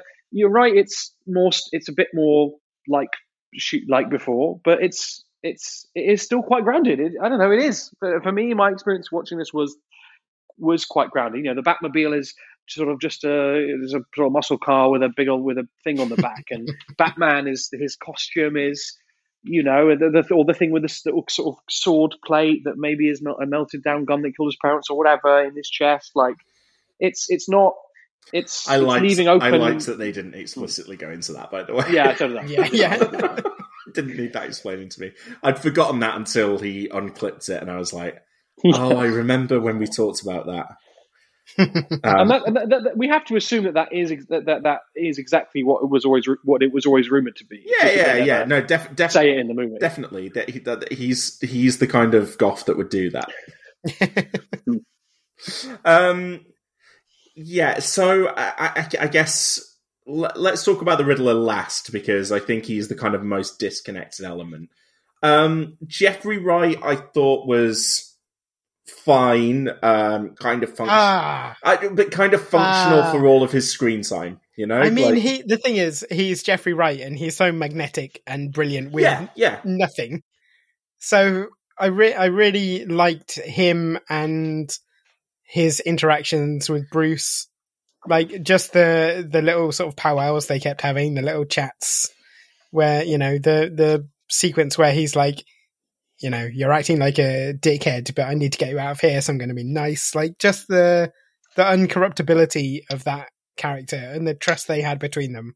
Yeah, but I think I- you this- need someone like Jeffrey Wright to sell. But that. it's it's off it's off the shelf shit, and Jeffrey Wright's doing off the shelf Jeffrey Wright. Yeah, and that's right. Yeah, but it's still just the great. We've seen this. We've I would say, we've seen it. I don't have anything negative to say about it, but I feel like you could pop that. You know, you could pop that Jeffrey Wright Gordon into the Nolan movies, and it not it not feel hugely different. That's fair. Because um, you know, I think Gary Gary Oldman's doing a s- you know a solid job in those as well. Um, yeah, not nothing. Nothing. Why are you laughing? He is doing a solid job. Um, He's good in those. Don't you dare. Who Don't else? you dare. He's yeah, good. solid. he fakes his death, and his wife slaps him. She's so upset. Ah, Yes, I did watch The Dark Knight last week, so it's in my mind. um, we've got um, Andy Serkis as Alfred Pennyworth. Um, I d- that that is the one performance where I was just like, I'm not buying this even slightly. I did like um past and hopefully future guest Sam Clements tweeted something about like with Andy Serkis in the Batman. I really hope that this means that Matt Reeves will be playing Venom's Venom's butler in the next Venom movie. Venom, venom, venom, venom, venom. That's a good tweet. when I when I saw it with Anna, she was like, he he feels like he's about to try and sell you some fucking bootleg vibranium or something. I did. I, I, I didn't mind him. I just I thought that this movie didn't really feel like it needed Alfred, and actually, when they did the the like oh, the Alfred nearly dying scene, I was like, Hmm. Oh yeah, I guess it kind of makes sense that he would be dead already. That he would die in the first movie. That would Yeah. that would make sense. And then they didn't do it, and I thought that that was certainly the way that that sequence was staged. I think that's the messiest part plot wise in the movie. That that a A bomb blows up in his face and he's alive. a- well, a a, bo- a bomb blows up in his face and he's alive. B I'm not sure why he needed to still be alive, other than he's He's uh, Alfred. he's yeah. Alfred. And then the whole So, st- th- yeah, the whole comics. stuff with the Riddler picking off people and being very, very deliberate and like not giving anyone any wiggle room that they could survive these situations, apart from Bruce Wayne, so that so that there can be some kind of like so there can be a twist at the end where we think he knows that Bruce Wayne is Batman, but actually he doesn't. Then, well, okay, so then that doesn't make sense why he didn't just kill Bruce rather than, Hmm. yeah, I mean, Yeah, all the other send- characters are in like sending a package to his house Yeah. that probably wouldn't have killed him Yeah, anyway. exactly. And then other just going, like- oh, oh well, got- didn't work. I'll just carry on with the rest of my schemes. Yeah, we put him in a suit and, and rats will eat his body, or like, oh, we've constructed an elaborate game and he's in like a Chinese finger trap, or like, yeah, versus, oh, we'll send him a bomb in the post. I guess. Let's hope he opens just an it. afterthought. Yeah. This must be opened by this person, what I am trying to kill. I did like the I did like the the the um the intercutting of that of that sequence Uh, where yes. he, he he's gotten back and it's sort of the bomb's already gone off. I really I did like I that. liked that, but then I thought that that felt it felt weird to then undermine that by being like, ah, and there he is in hospital. Like what?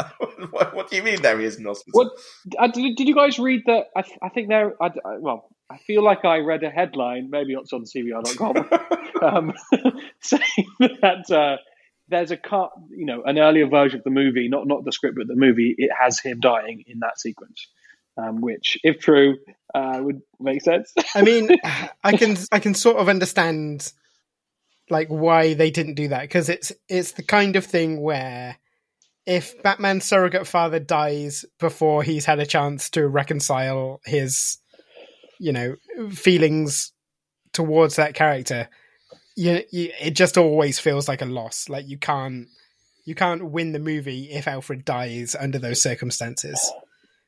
And uh, sort of like the reason the reason that relationship with Alfred is there is to show you Bruce Wayne sort of coming to terms with you know the, his sort of personal feelings towards other people and his Mm. his realization that vengeance isn't the only thing that he can live for. Although Cat, Cat, Catwoman can can act in that. Yeah, I- yeah, you know, but if, if we, if we presume that he Alfred might have been killed in this movie, I think Catwoman can act as that. yeah, yeah, but it feels less focus or- specifically like sexual if it's Alfred as well. Well, I, Uh, no, he wants to fuck Alfred for sure.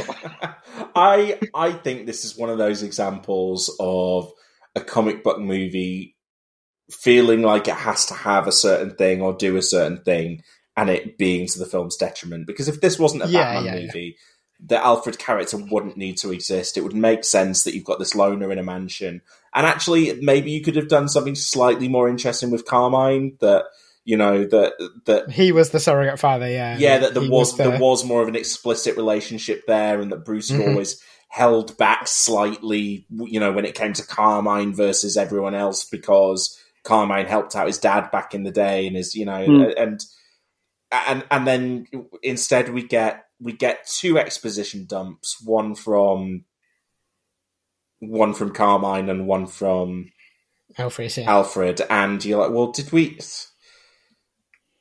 I, I, yeah, again, all of all of that felt at that point in the movie a bit clumsy in terms of the way that it had been seeded out.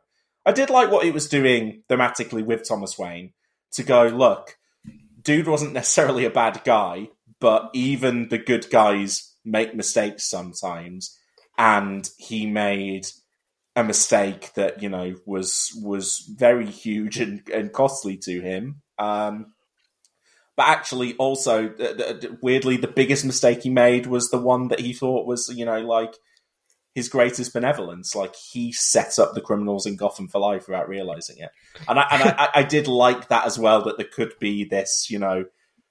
Sometimes even the best intentions, you know, in, in the best intentions in a corrupt system will will will still fall on deaf ears. And I did, I, yeah, I liked that within it.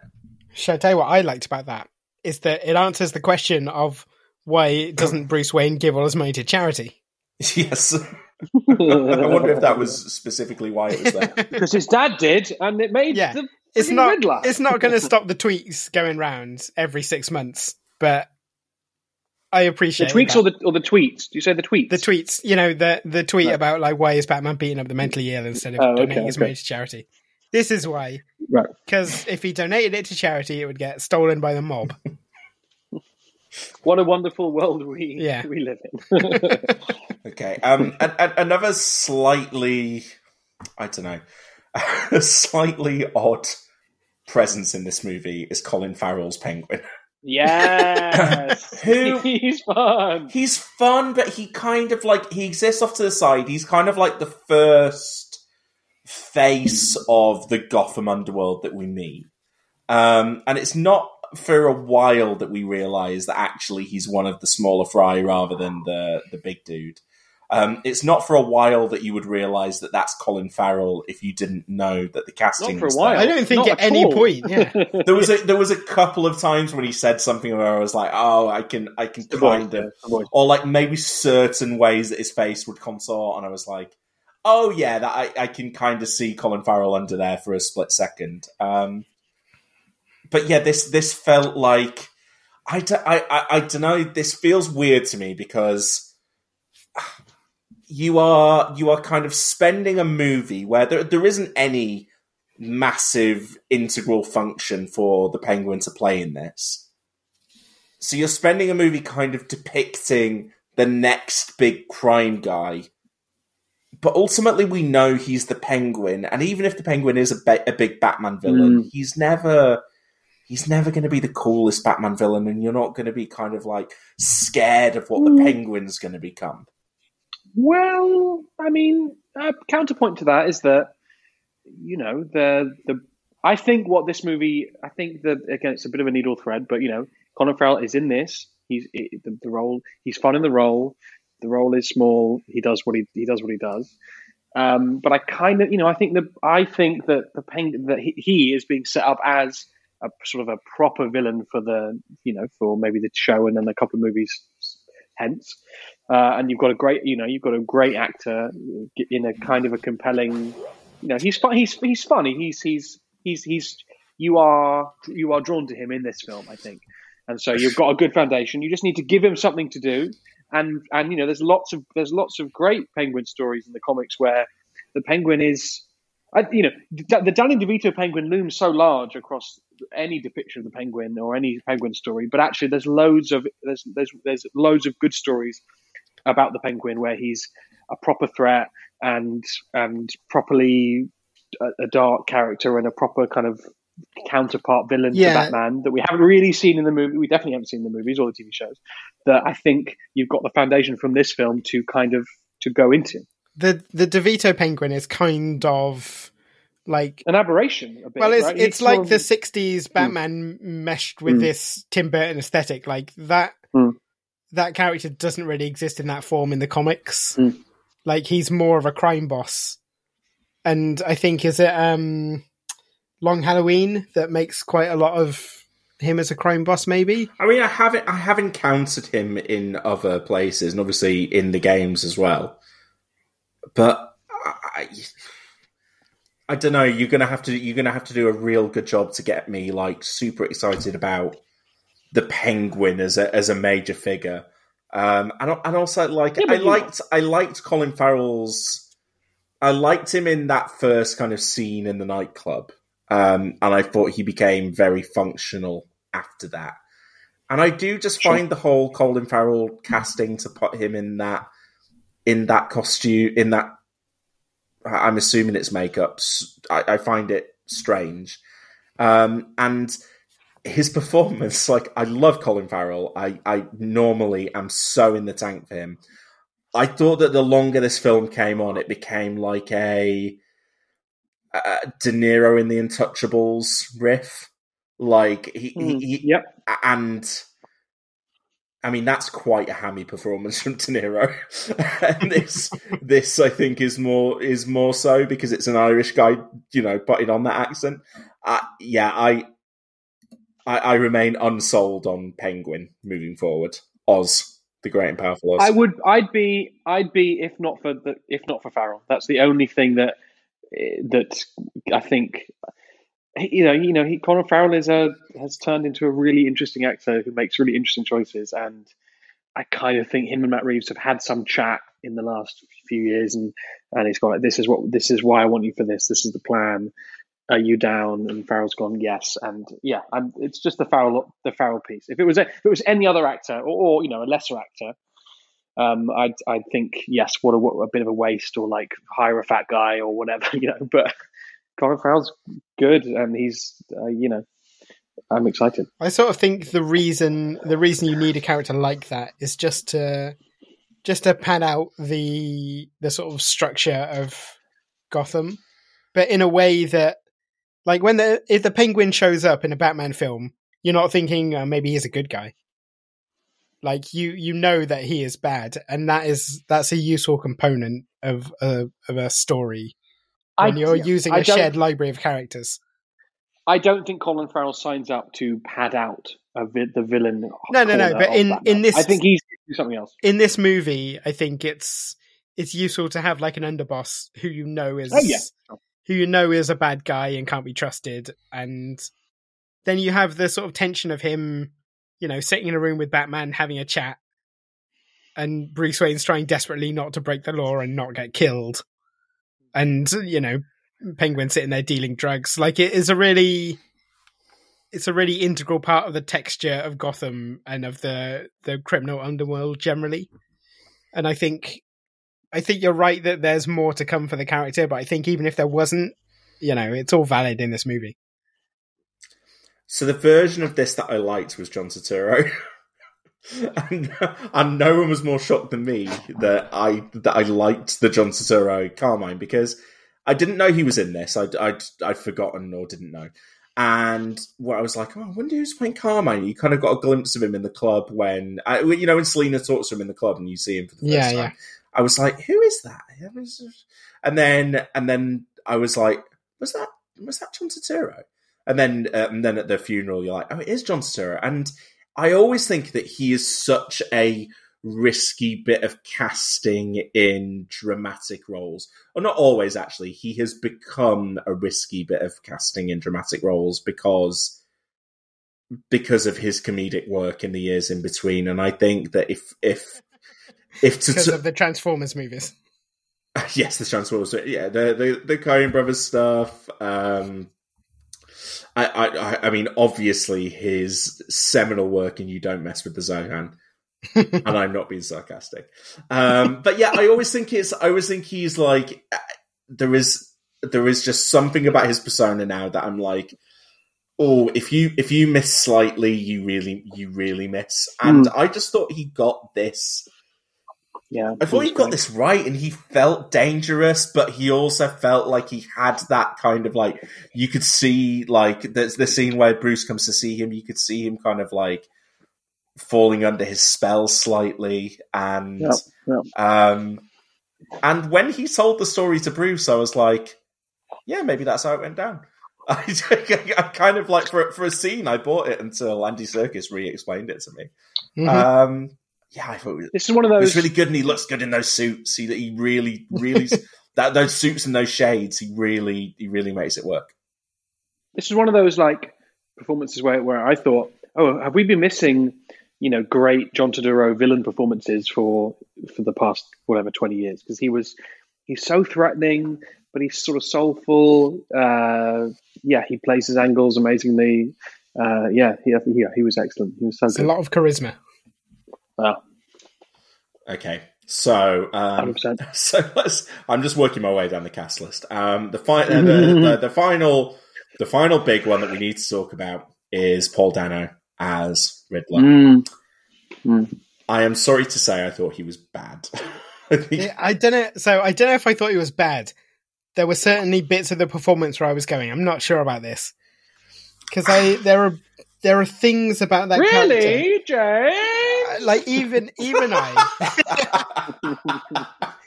He does that Like- weird thing where he puts he like draws out Uh, weird words uh, in his sentences. like my I got real non-specifically mentally ill vibes from him in a way that I didn't like in Joker and I didn't like in this. I think he was more incel coded than mentally ill, personally. Yeah, I landed on that later, but like I get obs- I get obsessed with how how does he make that question mark in the coffee? It's so perfect. and he's got so little That shot time. is so dumb. Why do they do that? Why do they do? Why does Matt Reeves do that? Why? Why? And, and like, and Giacchino's Soda score is like.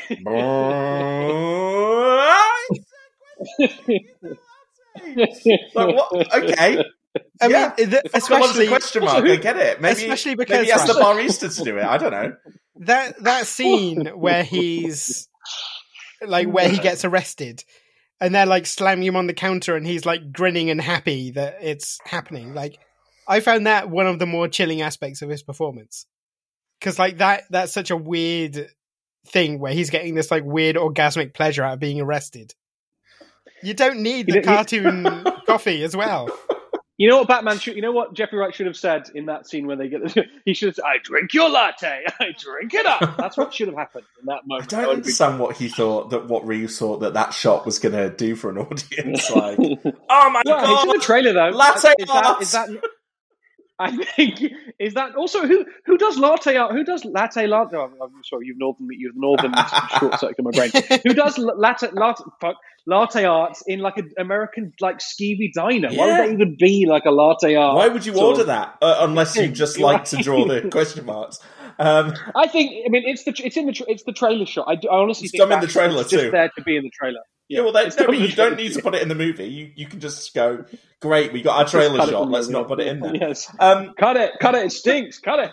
So again, I feel I should point out I I really like Paul Dano in in a, in a lot of stuff that he's done. Um, I I find him like a really reliable presence uh, slash very very good sometimes.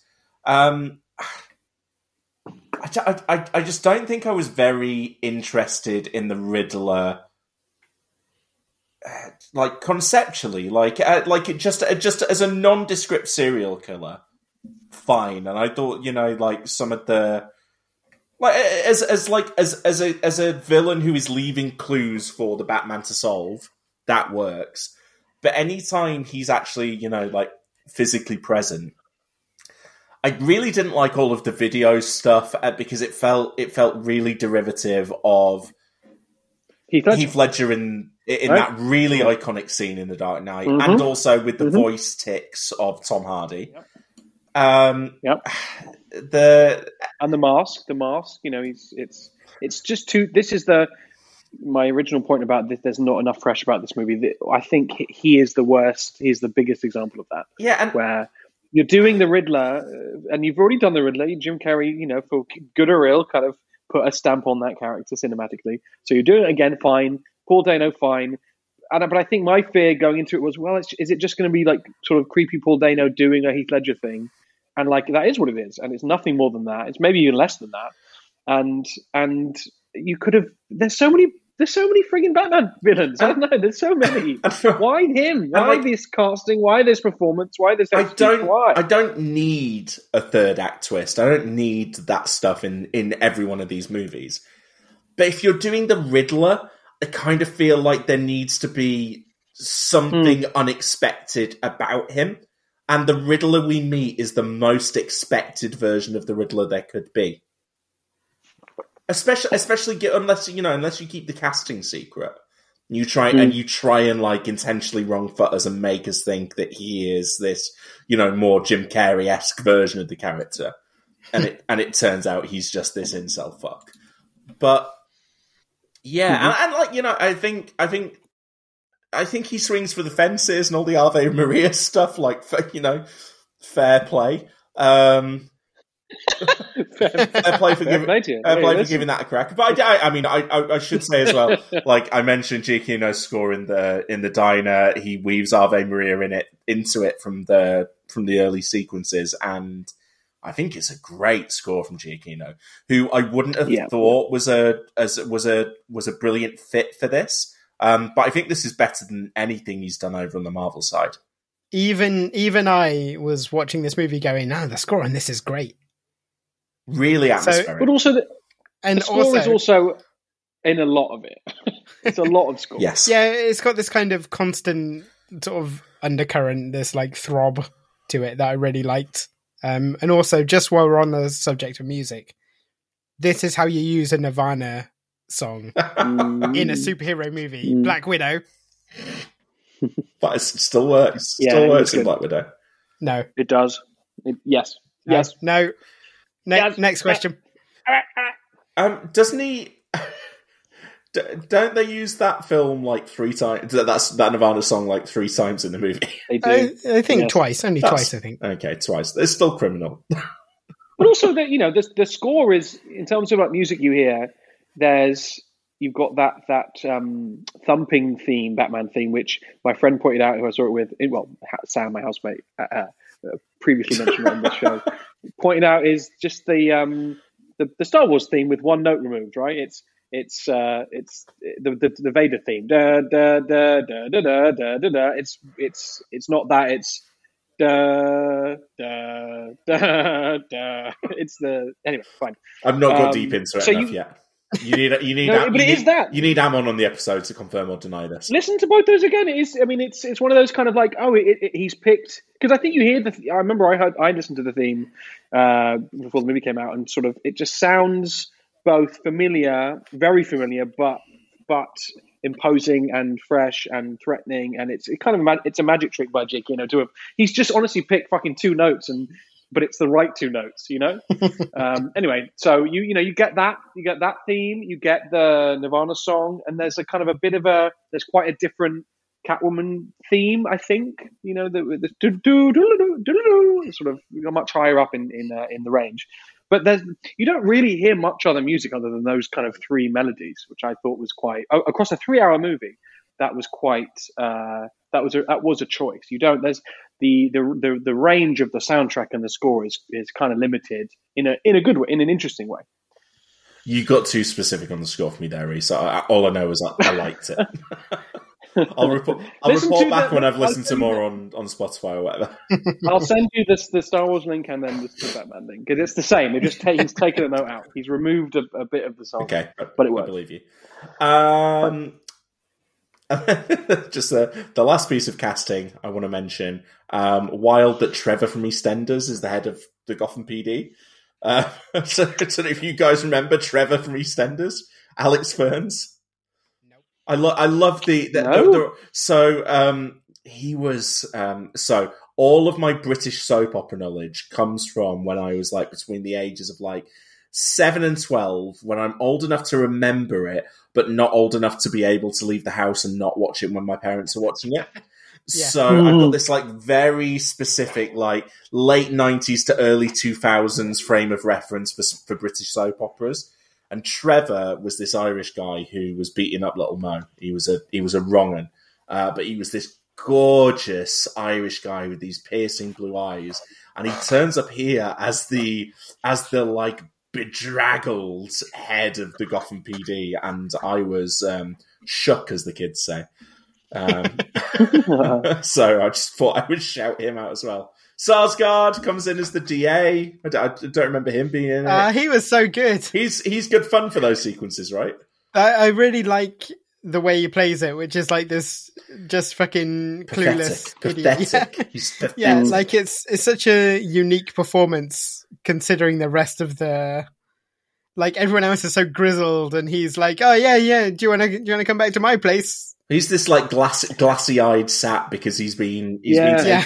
taking the shitty drugs and but Yeah. just uh, just a, a, like a, a, another angle on corruption of just and when he reveals the amount they were paying him as well, you're like, fuck, really?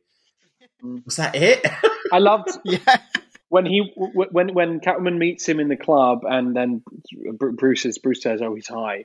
I just thought he played sort of boringly high so well. Like Yeah. he wasn't, Yeah. you know, this wasn't like slow mo in the in the club, like doo, doo, doo, doo, doo. he just, Just he rambling and out of it. Yeah, it, was- it was like I've met guys on coke in bars that, that just that it was that performance. I just I, I, I relate. like, dude, this has nothing to do with the circumstances. I just don't want to be around you. Please, please.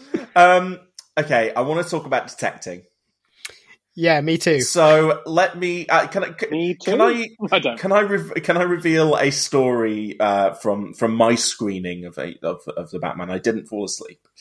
Um, so I, I went to see the Batman at um, my local showcase cinema, which is one of those you know, Mm. very nice cinemas with the the reclining leather seats and and whatnot. It's a nor- it's a northern chain, I believe. Um, is it is it exclusively I, northern? I used to go to a showcase in Coventry, and that is the Midlands, which is not in the north. That's northern enough. Yeah. North of me. North of me. I That don't. is that is a London centric view. I also as a There's nor- Midlands erasure. Yes, I am. A, I am. A, I am. A, I am a northerner who currently lives in the Midlands. Um, so anyway, definitely a Midlands chain. It's in the north as well, and um, so I, I'm I'm I'm laid back in my nice reclining seats, and at some point, like around uh, around like an hour or so into the movie, I, w- I I'm sure I hear something drop to the ground, and I'm like, oh, what's happened there? Is something falling out of my pockets?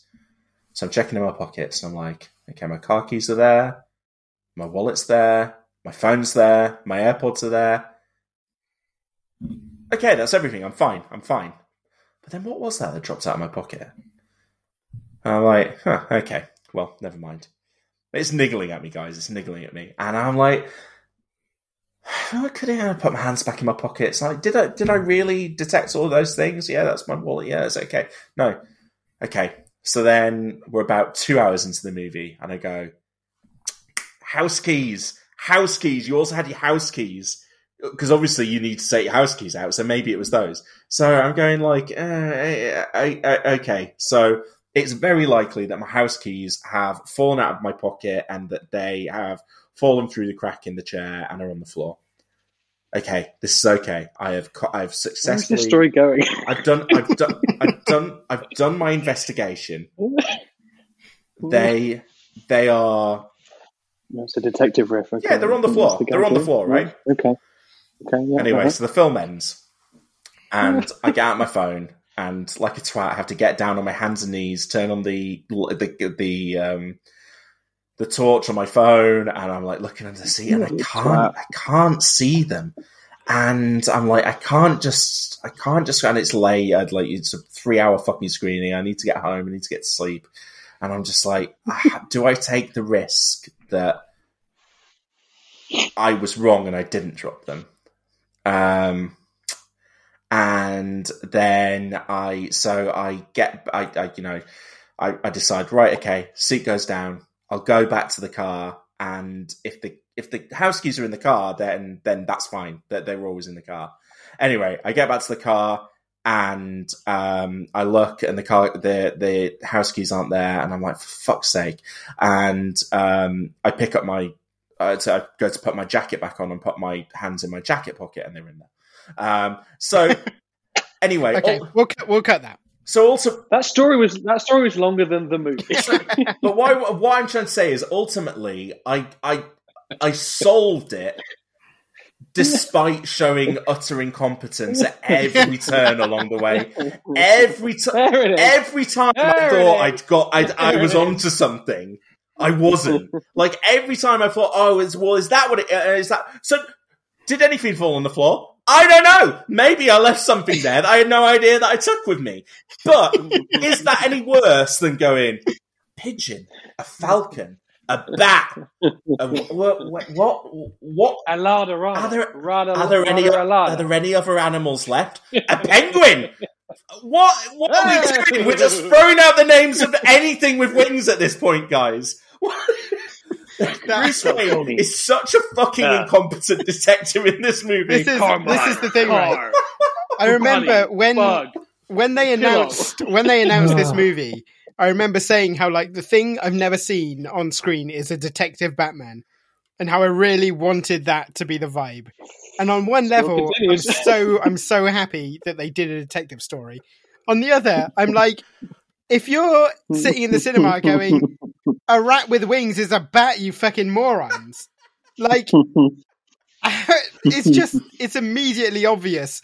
It it is unbelievable that they go anywhere else first. the fact, but the fact that they go through four different the thing I like is that Mm-hmm. that sequence where they kidnap the penguin and they interrogate him, and he's like, "You guys Yeah, are fucking figures it idiots!" Like, Hey guys, I'm from New York City and I got my voice. And what are you guys doing about Like- the Batman? Is this thing a little right? Batman. Even I know this is a year two Batman, and the idea is like, you know, he He's kind of dumb. Still. he screws up some stuff. You know, he he flunks his landing when he has the wingsuit. His detecting You know. is consistently poor. Yeah, and even Jim Gordon is a career detective, and even he can't figure this stuff out. And, and then it, It would have been good if you'd have done like a like a um when when he the penguin reveals that thing about the Batman. He, that then then Batman does a like uh, face palm, and then you would get the Curb Your Enthusiasm music. Boom, boom, boom, boom, I like that. Like uh, almost like there are so many points in the movie where there are riddles being read out, and and Batman's just like,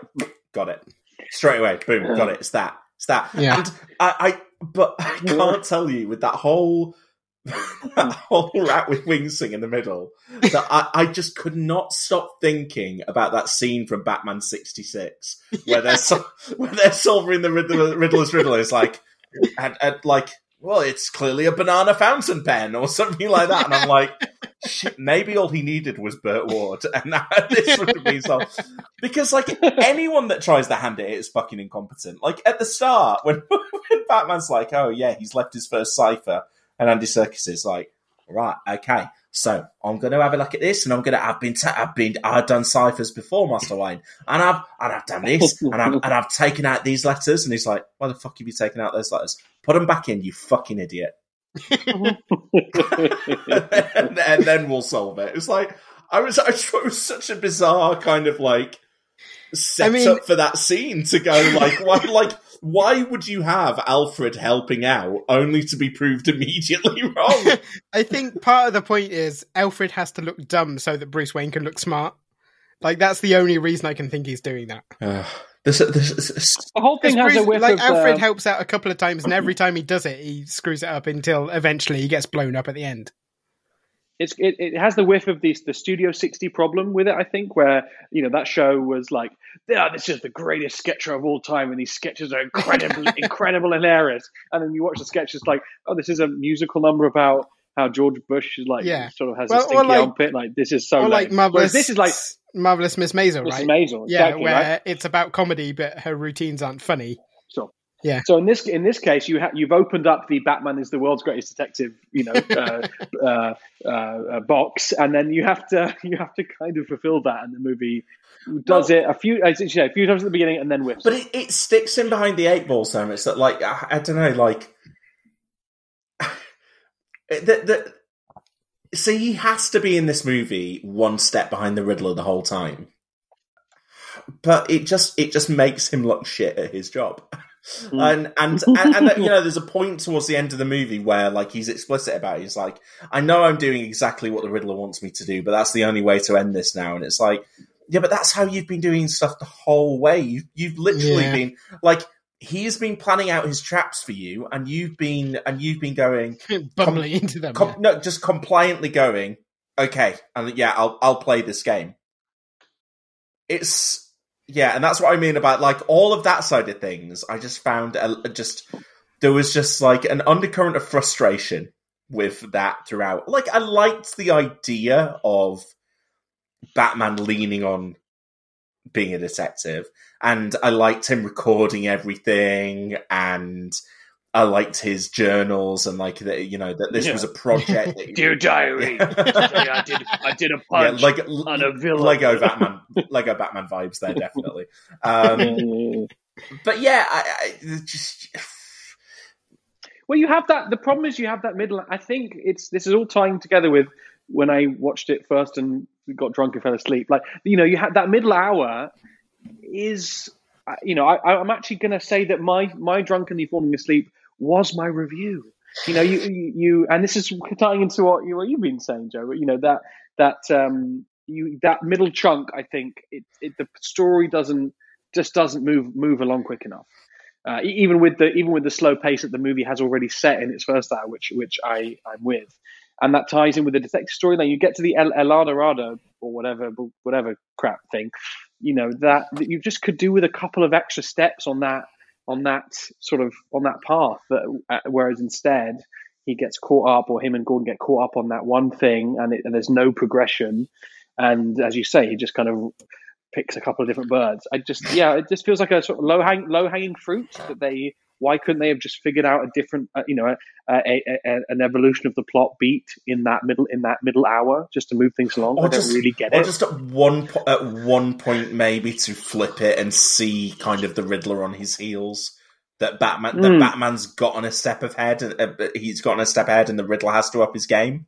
Yeah, I Um, mean the the thing that I find really funny is that when he goes to see the Riddler in Arkham, like he he says like oh you know we're we're gonna watch we're gonna watch the stuff happen, and Batman's like what what stuff, and the Riddler's like oh you, you didn't figure it out, and like Yeah. he's sort of he's like disappointed that Batman hasn't figured out his his riddles. because because they're going for the Joker thing, aren't they? Like that, some of the, so much of the thrill of that of the Dark Knight is the Joker is steps ahead of Batman, and and he, and those schemes are so kind of complex and fascinating and wild, and the audience figures out, uh, uh, you know, at the same rate that Batman does. Like, are, are they not are they not going for that a bit? But of course, you don't have the the Ledger performance, you don't have the the the core, you know, uh, eternal, you know, eternal Smalley dynamic between the those two characters. You have you replaced it with something that's lesser, a plus plus the performance is lesser, which also you know which makes you think why did they try and do this in the first place? You know, you're just imitating. You know, it looks like a, a pale imitation. All of all of those pieces. I think there are there are certainly a couple of moments where it comes off as a pale imitation. I think the final Arkham confrontation feels like that.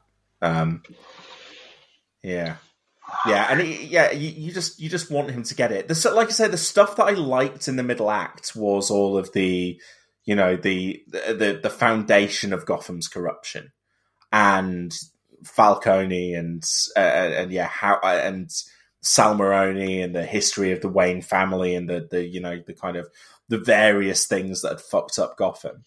Um, I was I was kind of into all that part of the middle hour. Um, but to the point where like you know there would be there would then be moments where like Batman would be like, oh well, this this you know does this mean we're not we're not going to be able to get that we you know what, what about the Riddler? And it's like oh I did yeah I guess one serial killer give a shit I don't know.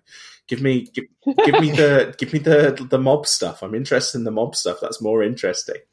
Um yeah anyway Can we talk about? Riddles are bad. can well, I was going to say, can we talk about um, the the car chase in in that middle hour? Well, uh, yeah, and, and, and an maybe the the that we should talk action in general.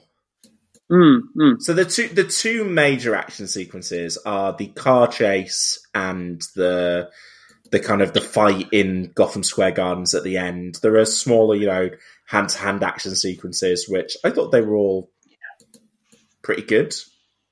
I thought they did a good job of like sh- like it, the the hand to hand action. I thought was this was the the version of Batman that I was worried we were going to see from that first trailer, where he's just like beating criminals to a bloody pulp. Mm. You see, like there are a couple of moments where that happens in this movie, but it's like depicted as him like slightly crossing the line. Um, yeah, I think broadly it's quite a good version of the character in that he's not fighting just to fight criminals. He sort of he has objectives, and if they get in the way or if they try and kill him, then he'll fight back. But he's not. He's generally not brutalizing people. Yeah, yeah, and and and you know, no quibbles here with this being a PG thirteen or whatever. You know, Yeah, yeah. people online were getting upset about. Um, Reese, what what did you think of the car chase and, and the action in general? Well, it woke me up. You know, that it It was loud. It was a loud It Batmobile. literally woke It's me very up. I- very I- orange and black. That sequence. I thought it, it. I thought it. One of the things we haven't talked about, or at least I haven't talked about, is the. Um, it was a really smart choice to to film this in to, to film the kind of Gotham of this in very different. I think, well, very different. You know, different locations. You know, in the, in the Liverpool's, the Glasgow's, uh, Edinburgh. You know, dingier parts. You know, Elephant Elephant and Cla- Castle. I think is a referenced um, filming point in London that they filmed this in. I think it's it, it definitely gives this Gotham a really different feel cinematically, but also feeling like a real place, which I think is really smart.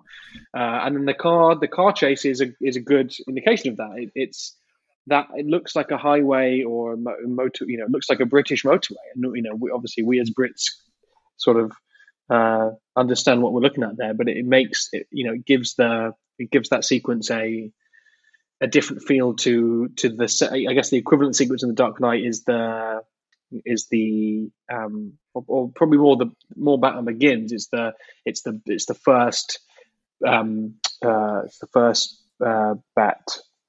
Oh, what's the what do they call the what's, what's the what's the name of the bat? Batmobile? The, the Batmobile. This is the first Batmobile chase, right? You know the bit, and you got the, Where, the yeah, where he's lights off, driving like a tank copters and all that through police Yeah, yeah barricades. Yeah. And that uh, you know again if you're equivalent if you're sort of comparing the two scenes one to one it makes i think that it's not so much the car or or the style of the chase because the, chases are kind of quite similar. It's the it's the it's the setting that makes those two sequences feel really different. Um, and i think that you know we haven't talked also about wayne manor the the, the sort of lovely gothic strange kind of or, or not even Wayne Manor. It's like I think that's Wayne Tower because it's Mhm. you see it as a as a skyscraper within Gotham City. But the when you see his rooms and his dining room, it's got all these it's got all this Gothic architecture in it. Like I think that's an, an interesting choice, a small choice, but an interesting choice. Um, yeah, I, yeah. I, I, I, all the filming locations I think were were were, were re- are relevant and, and big, and and you feel them in the movie. Um, because you know locations like real locations are they're kind of a cheap special effect in a lot of ways. They, um, yeah, they kind of you don't have to do a lot of CGI. You just are going to film like Bruce Robert Pattinson in like a weird living room with a lot of pointy, like pointy, spiky chairs, and that's going to say something about the, the the Gotham and the Bruce Wayne that you want to portray. Um, but I, the, the race, the, but the car chase sequence, I was great, and the score plays a part, and Colin Farrell plays a part, and the Batmobile design plays a part, and it. Um, I thought it was a really, uh, it was a good sequence. Yeah. I didn't like it. You, I you scumbag. I, I, I don't know. Like, I, I, I don't know what I could see from a Batmobile reveal at this point to be like, oh, that's exciting. This, this isn't it. Um, and then the sequence, it's It's like an Audi, or like a like I a. just, I, don't- like, I, I feel like I've, I feel like I've seen the tapes on the Batmobile, and like in hmm. in this movie particularly, when the Batmobile, when it was like, oh, now it's a Batmobile sequence, I was like, oh, I guess. I hadn't really thought about there not being a car though. I just hmm. hadn't hadn't thought about it. yeah, And then- I was I was a bit like I guess they need a Batman sequence, a Batmobile sequence because it's a Batman movie more than anything. And then the chase itself, I, I, I do get that they were going for something a bit different, and there was lots of low angles, lots of shot from the kind of like the wheels, and we were we were hopping between stuff. But th- this that's not what I like out of a car chase. What what this sequence delivers, um, and and yeah, and and and getting getting not really none of it really from Batman's point of view, or very little. I think it might it mostly is from the Penguin's POV. Um, but yeah, I just I just couldn't really see. I couldn't really tell what was going on. I didn't feel like there was any cool driving, and then like it's a car chase down a highway. Um, it felt to me like it was masking that Matt Reeves didn't really know how to sh- how to shoot a compelling car Hmm. chase, so he just he just went for a for a different route in. so the thing the thing i i sort of fall between the two poles here which is that on the one hand i always find car chases in movies pretty dull i think the the sole exception to that is in drive at the start of drive where they do instead of about speed and danger it's about tension like that's the only way i've seen a car chase that really worked for me. Um in this it just is very loud and very un-batman like in that he's you know knocking over civilian cars as part of his you know lorries are tipping on their sides as part of his chase. It sort of feels like the the batman thing to do would have been to pull out of that because he realized he was causing more damage than he was preventing um Yeah, yeah, I didn't love that. but that said, the bit where the car sort of bursts through the flames and Penguin realizes he's fucked is one of the best moments in the film cool. for me. like I really love that, just that little section. So you know, in in my ideal version of this film, that car chase isn't in there, but in the version that I saw, there are bits I enjoyed. What about the the stuff at the end in the square gardens? Again, like part of me felt like the reason it was in the movie is because they wanted they wanted some spectacle and having done a sort of street level detective story it's very hard to then ramp that up into something visual and exciting at the same time i think that sequence justifies itself through what it reveals about the way the character has sort of hit his turning point and what he's realized about how how to be Batman. So again, didn't love it initially, but I think again on the second watch I sort of really felt it, it's good that it's there. I liked the fact that there's a lot of gunplay, and even then he does not resort to shooting anyone or using guns. In fact, he is very anti-gun the entire movie, and vocally so. Um, to the point of not letting other people use guns or not wanting to. Where he's he like tells Jim Gordon like no guns, and he's like, "Hey man, that's your thing." Um, Yeah. yeah, I think I think there's a lot to love about that sequence. Ultimately, I just think that that by by the time we've got past that final confrontation with the Riddler, the film has kind of gone off the rails a little bit. Like it doesn't like it feels so it feels so sure of itself and certain and specific all the way up to that and then that that final sequence felt to me like it was out of a different movie almost it kind of like the aesthetic felt different and um I, the the the riddler goons like kind of I, I was like is is this an exciting climax i don't i just well, this is the this is the thing I was saying earlier, which is the the you know the sequence of events where he goes in, gets Falcone, brings him out. Falcone gets assassinated, and then they bust in on the Riddler and arrest the Riddler. Mm. That that is like the payoff for two hours that you've been watching, and you're like, "Oh, this is fucking great! Like they did it. They did. They've they've you know solved it, solved the problem." And again, it does feel a little bit like The Dark Knight, where he has his showdown with the Joker, and then it's like, okay, but the actual thing that you need to stop is happening elsewhere, and you go off and do it. It's like, Yeah. yeah, but yeah, but there, what you're running off to is Two Face. who is this other really compelling Mm. presence in the movie. Yeah.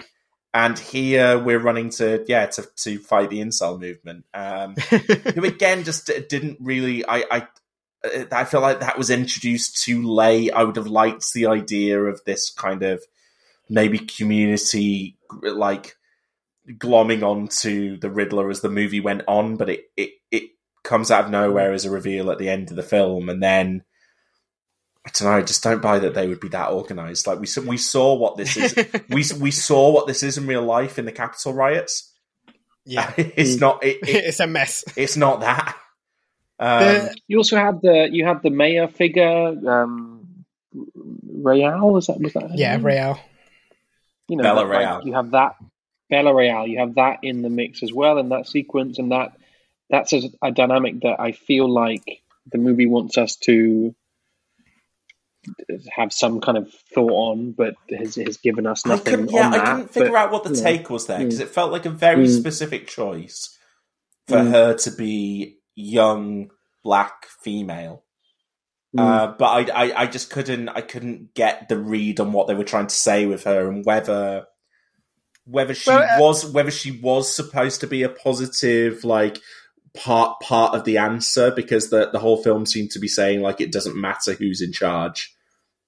I I mean, I think, I think, I think that's all set up for the sequel. I think for the idea, Land the idea for that was that she's not a part of the system, and Yeah, like she's sort of again i feel like they could have they could have done a bit more with it in it had like had they acknowledged that actually the other guy was supposed to win and now the riddler's killed him and that's actually a bit of a wrench Mm.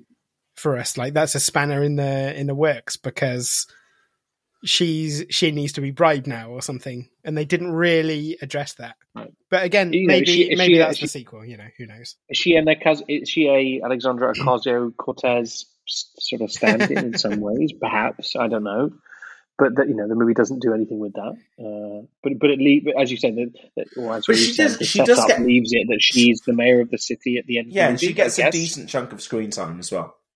Mm. Yeah, so maybe, maybe there's more. There's more coming with that. Um, well James, just just did- quickly Oh, come on. Hang on, just just quickly about that final sequence. I think part of the part of the reason I give it a bit of a pass is because, like, ultimately, this is a Batman movie, right? And as much as Batman is about the detective work and the you know stealth, there is also the aspect of Batman which is grappling hook off the Yeah, side sure. of a building, beating up Mm. people with guns. So Mm, mm. up until that point, he sort of hadn't done any of that stuff, and I get, I get why they might want to to put that sequence in there as well. So they're doing all of Batman, not just one Do you angle. think they looked at? Do you think they looked at the script and were like, "Okay, yeah, cool. We, we love. We've done. We, we made movie we want to make." Wait, hold on, wait, Matt. You haven't done any of the building stuff in the, in the fighting on the on the and an alleyway. Oh, fuck. Okay. okay. Tap, tap, tap. At the end, he goes to the Madison Square Gardens, oh, Gotham Square Gardens, and he, the, the guy's in the mask and does a punching and does a does a spraying. Maybe could be. Could be. Um, I think I think this ties into it, James. What were the what were the two things about Batman that you teased us with at the start of the movie that you thought that this did specifically as a take on this character that were Well, so different? one I'm- I'm, assuming one is the gun thing. yeah, one is having a version of Batman who is explicitly like, no, don't kill them, don't kill them, and don't use guns because that's that's not who we are. Like a, mm. ver- a version of Batman who is explicitly the hero, and it, I found it interesting that the the kind of people who are the villains in this movie, like the sort of right wing intel gun nuts, are the sort of people who are also uh, at least in some way overlap with Zack Snyder's fan base. So I thought a lot of that, like I, I found myself wondering, are they going to come out of this movie going, like, holy fuck, Matt Reeves made us the villains, like fuck him, and I have seen some of that. I don't. I, I think generally there is a divide in fandom between Batman fans and Snyder fans. I think there are people who are, Yeah, yeah, yeah, you know, it's Snyder first, Batman second. yeah. But the the people who were fans of Snyder's Batman are not mad keen on Matt Reeves' version, and that might have been true of any other version. I think I, I, Snyder's, I but- think that's the case. I think they wouldn't have liked anything. yeah, but they they definitely um, see portions of this movie as being an attack on their beliefs. Yeah, I mean, well, that, well, you know, that Batman, that you know, that to to to be a fan of and to have defended online for a number of years that Batman, they Yeah. have they the have, guns Batman. Yes, it is a, a, a, a large portion of that has had to be guns. So for this film to come out and very swiftly say, and you know, explicitly say, no, we don't use those. Like he, Yeah. lit- he literally mm. says, it, does he say it to? Does he say? I can't remember he says it Selina or to Gordon. he says it. He says it to both of them. He says to Gordon, like, put your like, gun away. no, we don't. Yeah, he we don't. put your gun away, and he and, and Gordon says like, no, that's your thing. Hmm. And he says it to Selina as well. He's, like he takes the gun off her and says like, this is their weapon or whatever. Like we don't we don't kill people. yeah. If you kill people, you'll be like them. So, Okay, so that- that, that was- that for me is the Snyder stuff. That was thing one. I knew that was coming. Yeah.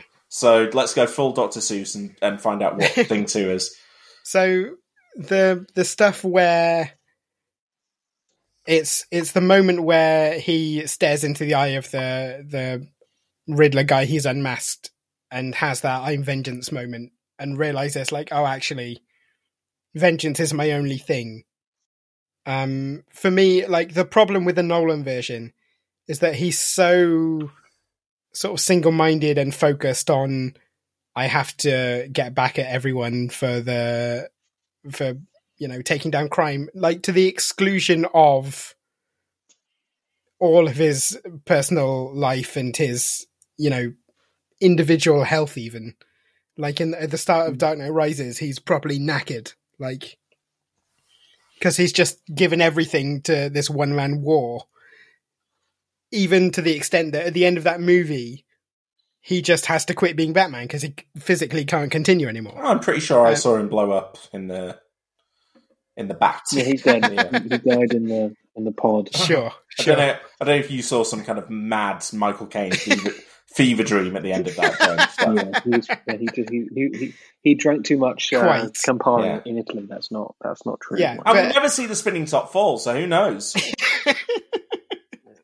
But yeah, so like Nolan's version is like, oh, if you were going to be Batman, how would that mentality affect you? Yeah. And- oh, you'd quit. Yeah, like it would destroy you psychologically and physically, you and eventually you'd have to stop. Yeah. So Mm. like this version of Batman has extra nuance and Mm. like again in at the end of Dark Knight Rises, like uh sorry, at the end of the Dark Knight, Batman's thing is like, oh, people You can can't it. people can't like me. I have to be the thing they hate.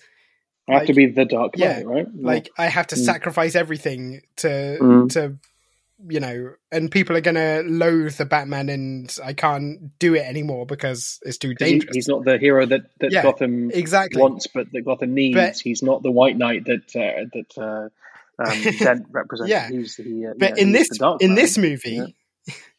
he he comes out of the shadows and says, "No, actually, I Mm. can't just inspire fear. I have to also inspire hope." And like Mm. I say, he gets the flare and he leads the people out of Mm. out of danger into safety, and explicitly the mayor and the kid. And you know, he's later on. The woman's on the stretcher and she's thanking him for saving her. Like this is a, a version of Batman who is not afraid to to be liked by people and to do more for the the city in terms of showing them what good can exist.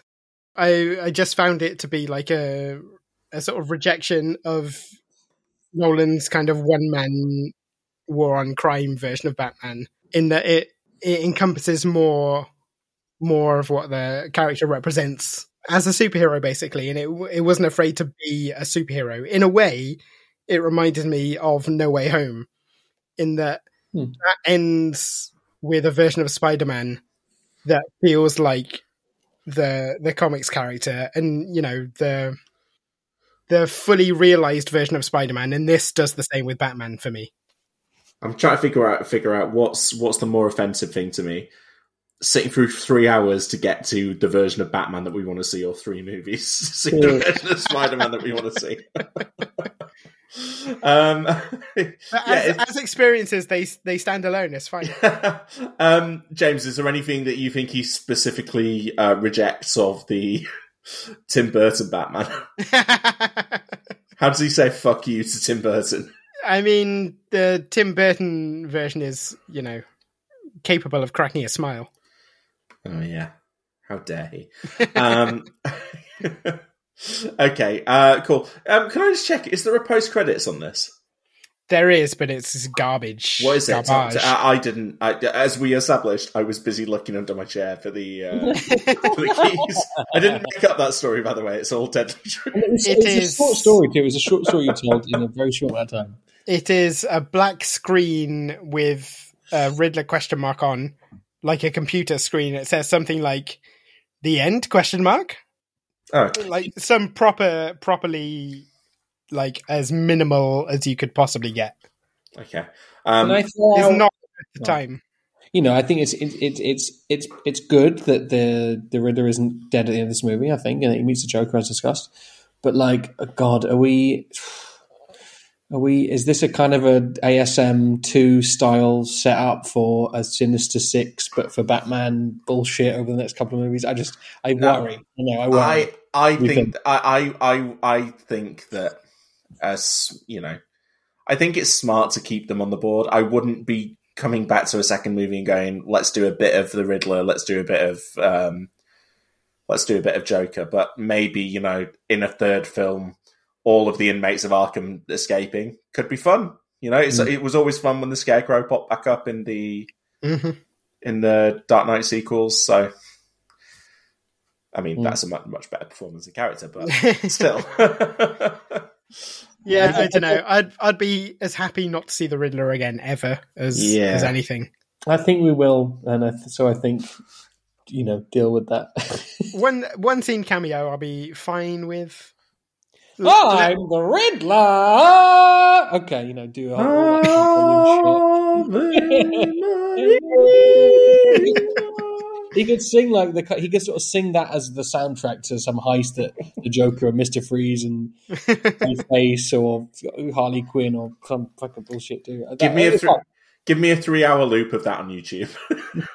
in like in fairness, right? I it. think I think the best quality of this movie is that it feels like it only exists for this movie. Hmm. Like of af- especially coming off the back of the DCEU, which I think we can all agree was a botched experiment. I don't think it's No. either. The fact, no, the fact that I sat down and watched one Batman story that took place in a world that only existed for Batman, I was like, actually, kind of refreshing. Yeah, I mean, well, it, it it only exists for Batman, but I so disagree that it only exists for this movie. I think there's so much in this, as we've talked about, that is it, that is really set Se- up for future movies and sequelable. Stuff Yeah. that could be sequeled, but that if it wasn't, wouldn't feel out of place. No, uh, no, I don't think so. I think I thought I think I thought that the Batman Catwoman relationship was was not. Yeah, that felt like Act One. Yeah, Um, the Joker moment is not. It is a pure setup for future stuff. The Penguin stuff is pure setup. Uh, yeah, I disagree. Uh, that's- The, the that's not Joker, I- the Joker scene is the only thing I think in this movie that the couldn't. you know, the, the final thing. I think when you No, but like I say, it's about the it's about the texture of Gotham's underworld. Like you, you kill off mm. the head guy, and there's someone else waiting. You don't need to see the rise. You don't need to see the ten part HBO series. Except that you, The fact that they're doing it is immaterial to this movie. Yeah, but the difference is that me and you and Joe and most and lots of people know that the Penguin is a Batman villain, and so Yeah. So okay, what do what do you think happens after the end of this movie with with, the Penguin? with the Yeah. Penguin, um, I guess I'm going to have to watch the HBO Max. But this is my point, right? You know what happens with that character. You don't need to see it. We did- If they if they start the next movie, if they start the next Batman movie, and it like the the Penguin is the boss of all crime in Gotham, you'll be like, well, of course. yeah, Like yeah. you don't filling in the gaps, whatever. If they never made a Batman movie, you still know how that character ends up, right? You know that he's going to tangle with Batman again. Yeah, fine, fine. Like it, like I say, you don't you don't need to see it happen. Um, I I agree that it's refreshing to feel like you are watching a movie that exists in its own world and is not tied down by the way. And this is not just a DCU thing. This is an MCU thing it's as well. a Marvel thing as yeah, well. it's, it's just just seeing a movie that exists in its own uh, in in its own world and feels self-contained and its own thing um, is refreshing. However, I also did feel like it felt like a film that was going to get at least two sequels. Um, so, so uh, yeah. I think the last point I'd make on all of that is that you know you go back to the previous version of this, which was the Zack Snyder version of this, and it, you know perhaps like he, but you know Snyder himself probably like kind of reached too far wide to cover. The style of a Wonder, a Wonder Woman film, an Aquaman film, um, you know, the Superman, the Batman, with all of their kind of complex universes. In a way, this as a bit of a reset, you know, I think I kind of I kind of can, and, I, I'm excited to see Matt Reeves with his vision that you see in this film. You know, but he could be a kind of a Feige type author for for future Batman shows, spin-offs. You know, you know they've already announced that they're making Batgirl, right? That that that we have to presume is going to be the daughter of Jim Gordon's. Do we uh, have to? I, I like. I, I'm sure that's what that is. I'm sure I- that's what it is. I just. I, that's what I don't want. I don't want that. I think. Well, I think that's. Make a Batgirl movie. I- Make it. Make it its own thing. I might be wrong, but I, I'm I am 99 percent sure that. I'm not. I'm not saying you're wrong. I'm saying, but I'm saying, do I like? I don't. I don't want it. I don't it. right, but, you know, but, but I think my point would be just you- you've got Matt Reeves and perhaps and a more focused kind of universe, right? The Bat universe uh, is is more focused, and I think that I'm excited. You know, I'm willing to explore more of what the Matt Reeves Bat universe is going to be, even if even if he's not directed the, the stuff in a, in a way that's different to Zack Snyder's D, DCEU stuff. It felt it, that's just too big for one person. Uh, you know, Kevin Feige is perhaps the the exception, not the rule. Um, and the a Matt Reeves Bat universe is more is, is the model going forward, perhaps. Um, I just want to before we wrap up. I, uh, I, you know, I mentioned already, but I think there's there's some good craft gone into this movie. I would shout out uh, definitely Michael Giacchino's score, and also Greig Fraser's cinematography because I think it is quite an achievement to have a film that feels this dark and murky, and that you you know you really you know it's constantly raining and you're scraping around the underbelly underbelly of this fucking cesspool of a city. Um, but I don't when I think of it, I don't think of it be as being like visually muddy or unclear. Like I always felt like I knew what was going on, that scenes were correctly lit. Um, so yeah, I think uh, good job on Greig Fraser's part. Can I? The thing I want to praise is the fact that this movie has almost no jokes in it. Like there are a couple of funny moments, but it, there's no wisecracking, and yet it doesn't feel like I wasn't having a good time. Because one of my problems with basically any blockbuster movie that isn't funny is that sometimes I'm sitting there going like, "This is stupid," and I'm not having fun. Listen, But in this movie, just just name the Fast and Furious movies if we're going to do that. Yeah. They're But, great. like, I think it takes a lot, especially when you're doing a Batman movie, to not fall back on jokes. And just because the idea is sort of inherently ridiculous, right? And I think I think Matt Reeves did a really good job of staying the course and being true to his vision and not being like, I'm just going to put in some fan pleasing wisecracks mm. here. There are definitely moments. There are moments. Uh, there are, for me, there, there were moments early in the film where the first few times you see him in a bright light in the cape. You know, I mean Batman, and he just looks so stupid. and it's just, just like, you know, yeah, it's sort of a, a less confident director would have put in some a, a line referencing how dumb he looks from a you know from a passerby or a criminal, and they would have got beaten up or whatever. But actually, yes, the movie has the the courage of its convictions to say, "Yeah, look, it's fucking Batman. It's a guy in a cape and he dresses as a bat. He's is it is dumb and he's like sort of mentally ill." but we're gonna, you know, we accept that and we're gonna try and tell us, uh, you know, an adult story based off that, and we're not gonna make fun of that or deflate that. Um, and I yeah I appreciate that also. I agree. Cool. Okay, so that was the Batman. Um, do we have a pitch, Reese? Sure. Um, who who who would direct the film adaptation of the story of My Lost Keys? Because I think like, it has to be who's the who's the um, who's the who's the Thai director who you know does this like slow cinema stuff six, six hours and it's about a guy goes to the grocery shop. I think it would be that director if that's done. I was Um, yeah, I was I was thinking Nuri Bilge Ceylan would be a, a good a yeah, good exactly right. Yeah. That that's the, so that that's done. That's not. I, I- I don't. It's not What almost if what if I buy the script but we attach Michael Bay? Interesting. I Okay, mean, that and it's would- like, it, but I think the problem there is that it would be a Quibi, but Quibi is, is it would be a Ah. good. It would It be can a be a TikTok. Michael be- Bay's first TikTok. It could, the way you said it could be a TikTok, it's as though you had just been explained what TikTok was. 10. I listen. TikTok does. TikTok allows you to do ten minute videos now. Well, so as long as you can stand people talking for ten minutes at a speed that suggests they've ingested more caffeine than you've had in your entire life, that is fine. Isn't it depressing to think that probably there are kids now who, who think of TikTok as like, oh, what, my granddad's app? Ooh, I'm on, insert new app now here that, you know, me, James and Joe have never heard of. It's depressing. I'm sick. I want to be sick on, on my table here. What's the pitch, Um, Reese? My pitch is um, okay.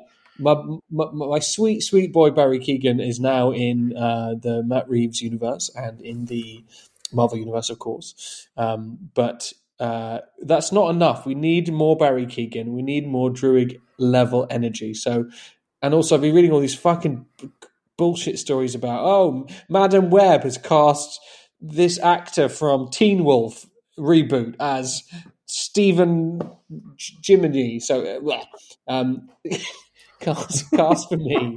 Barry Keoghan in the in, in specifically the Sony adapts the Marvel universe of wonderful Sony universe of Marvel characters, right? yeah, and so we can stitch together some kind of like Marvel DC slash Spider Man integrated universe. Cast for me Barry Keoghan in the Spider Man Marvel Sony universe. TM LLC LLP IC IQ.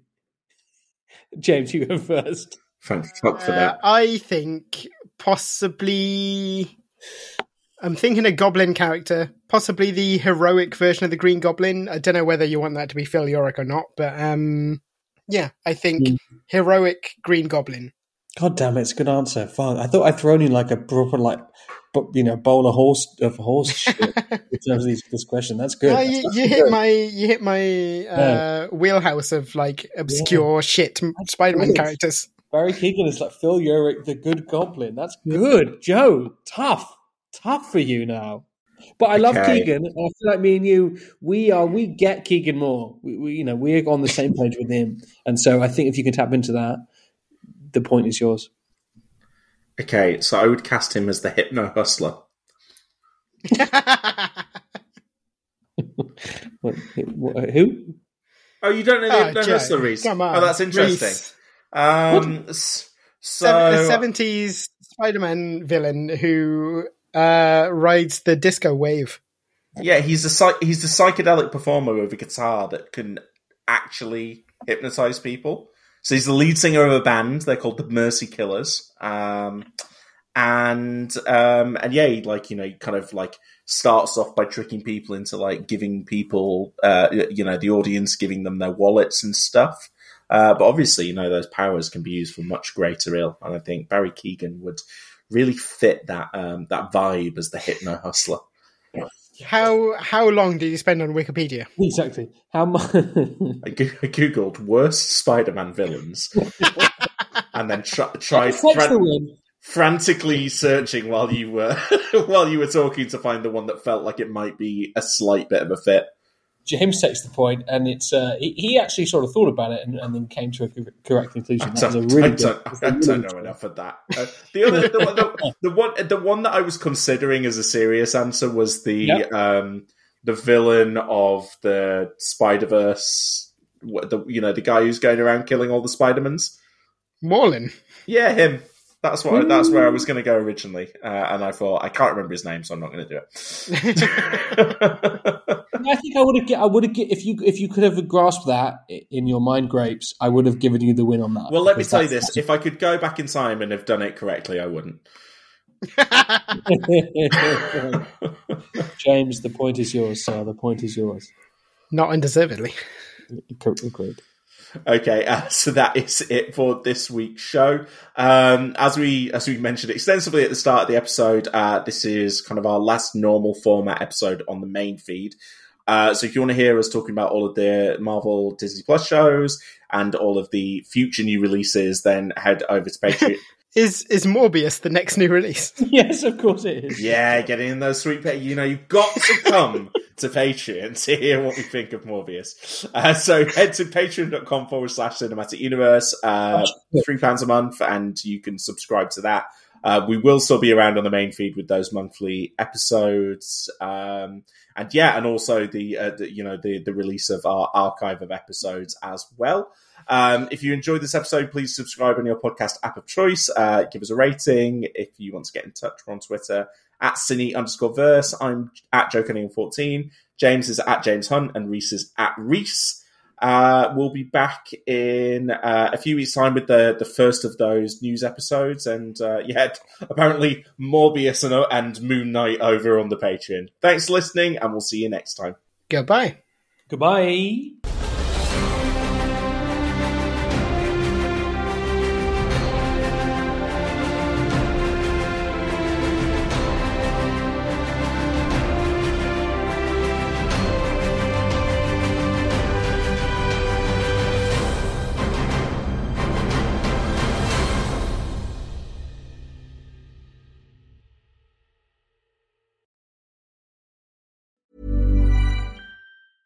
Mom deserves the best, and there's no better place to shop for Mother's Day than Whole Foods Market. They're your destination for unbeatable savings, from premium gifts to show-stopping flowers and irresistible desserts. Start by saving 33% with Prime on all body care and candles. Then get a 15-stem bunch of tulips for just $9.99 each with Prime. Round out Mom's menu with festive rosé, irresistible berry chantilly cake, and more special treats. Come celebrate Mother's Day at Whole Foods Market.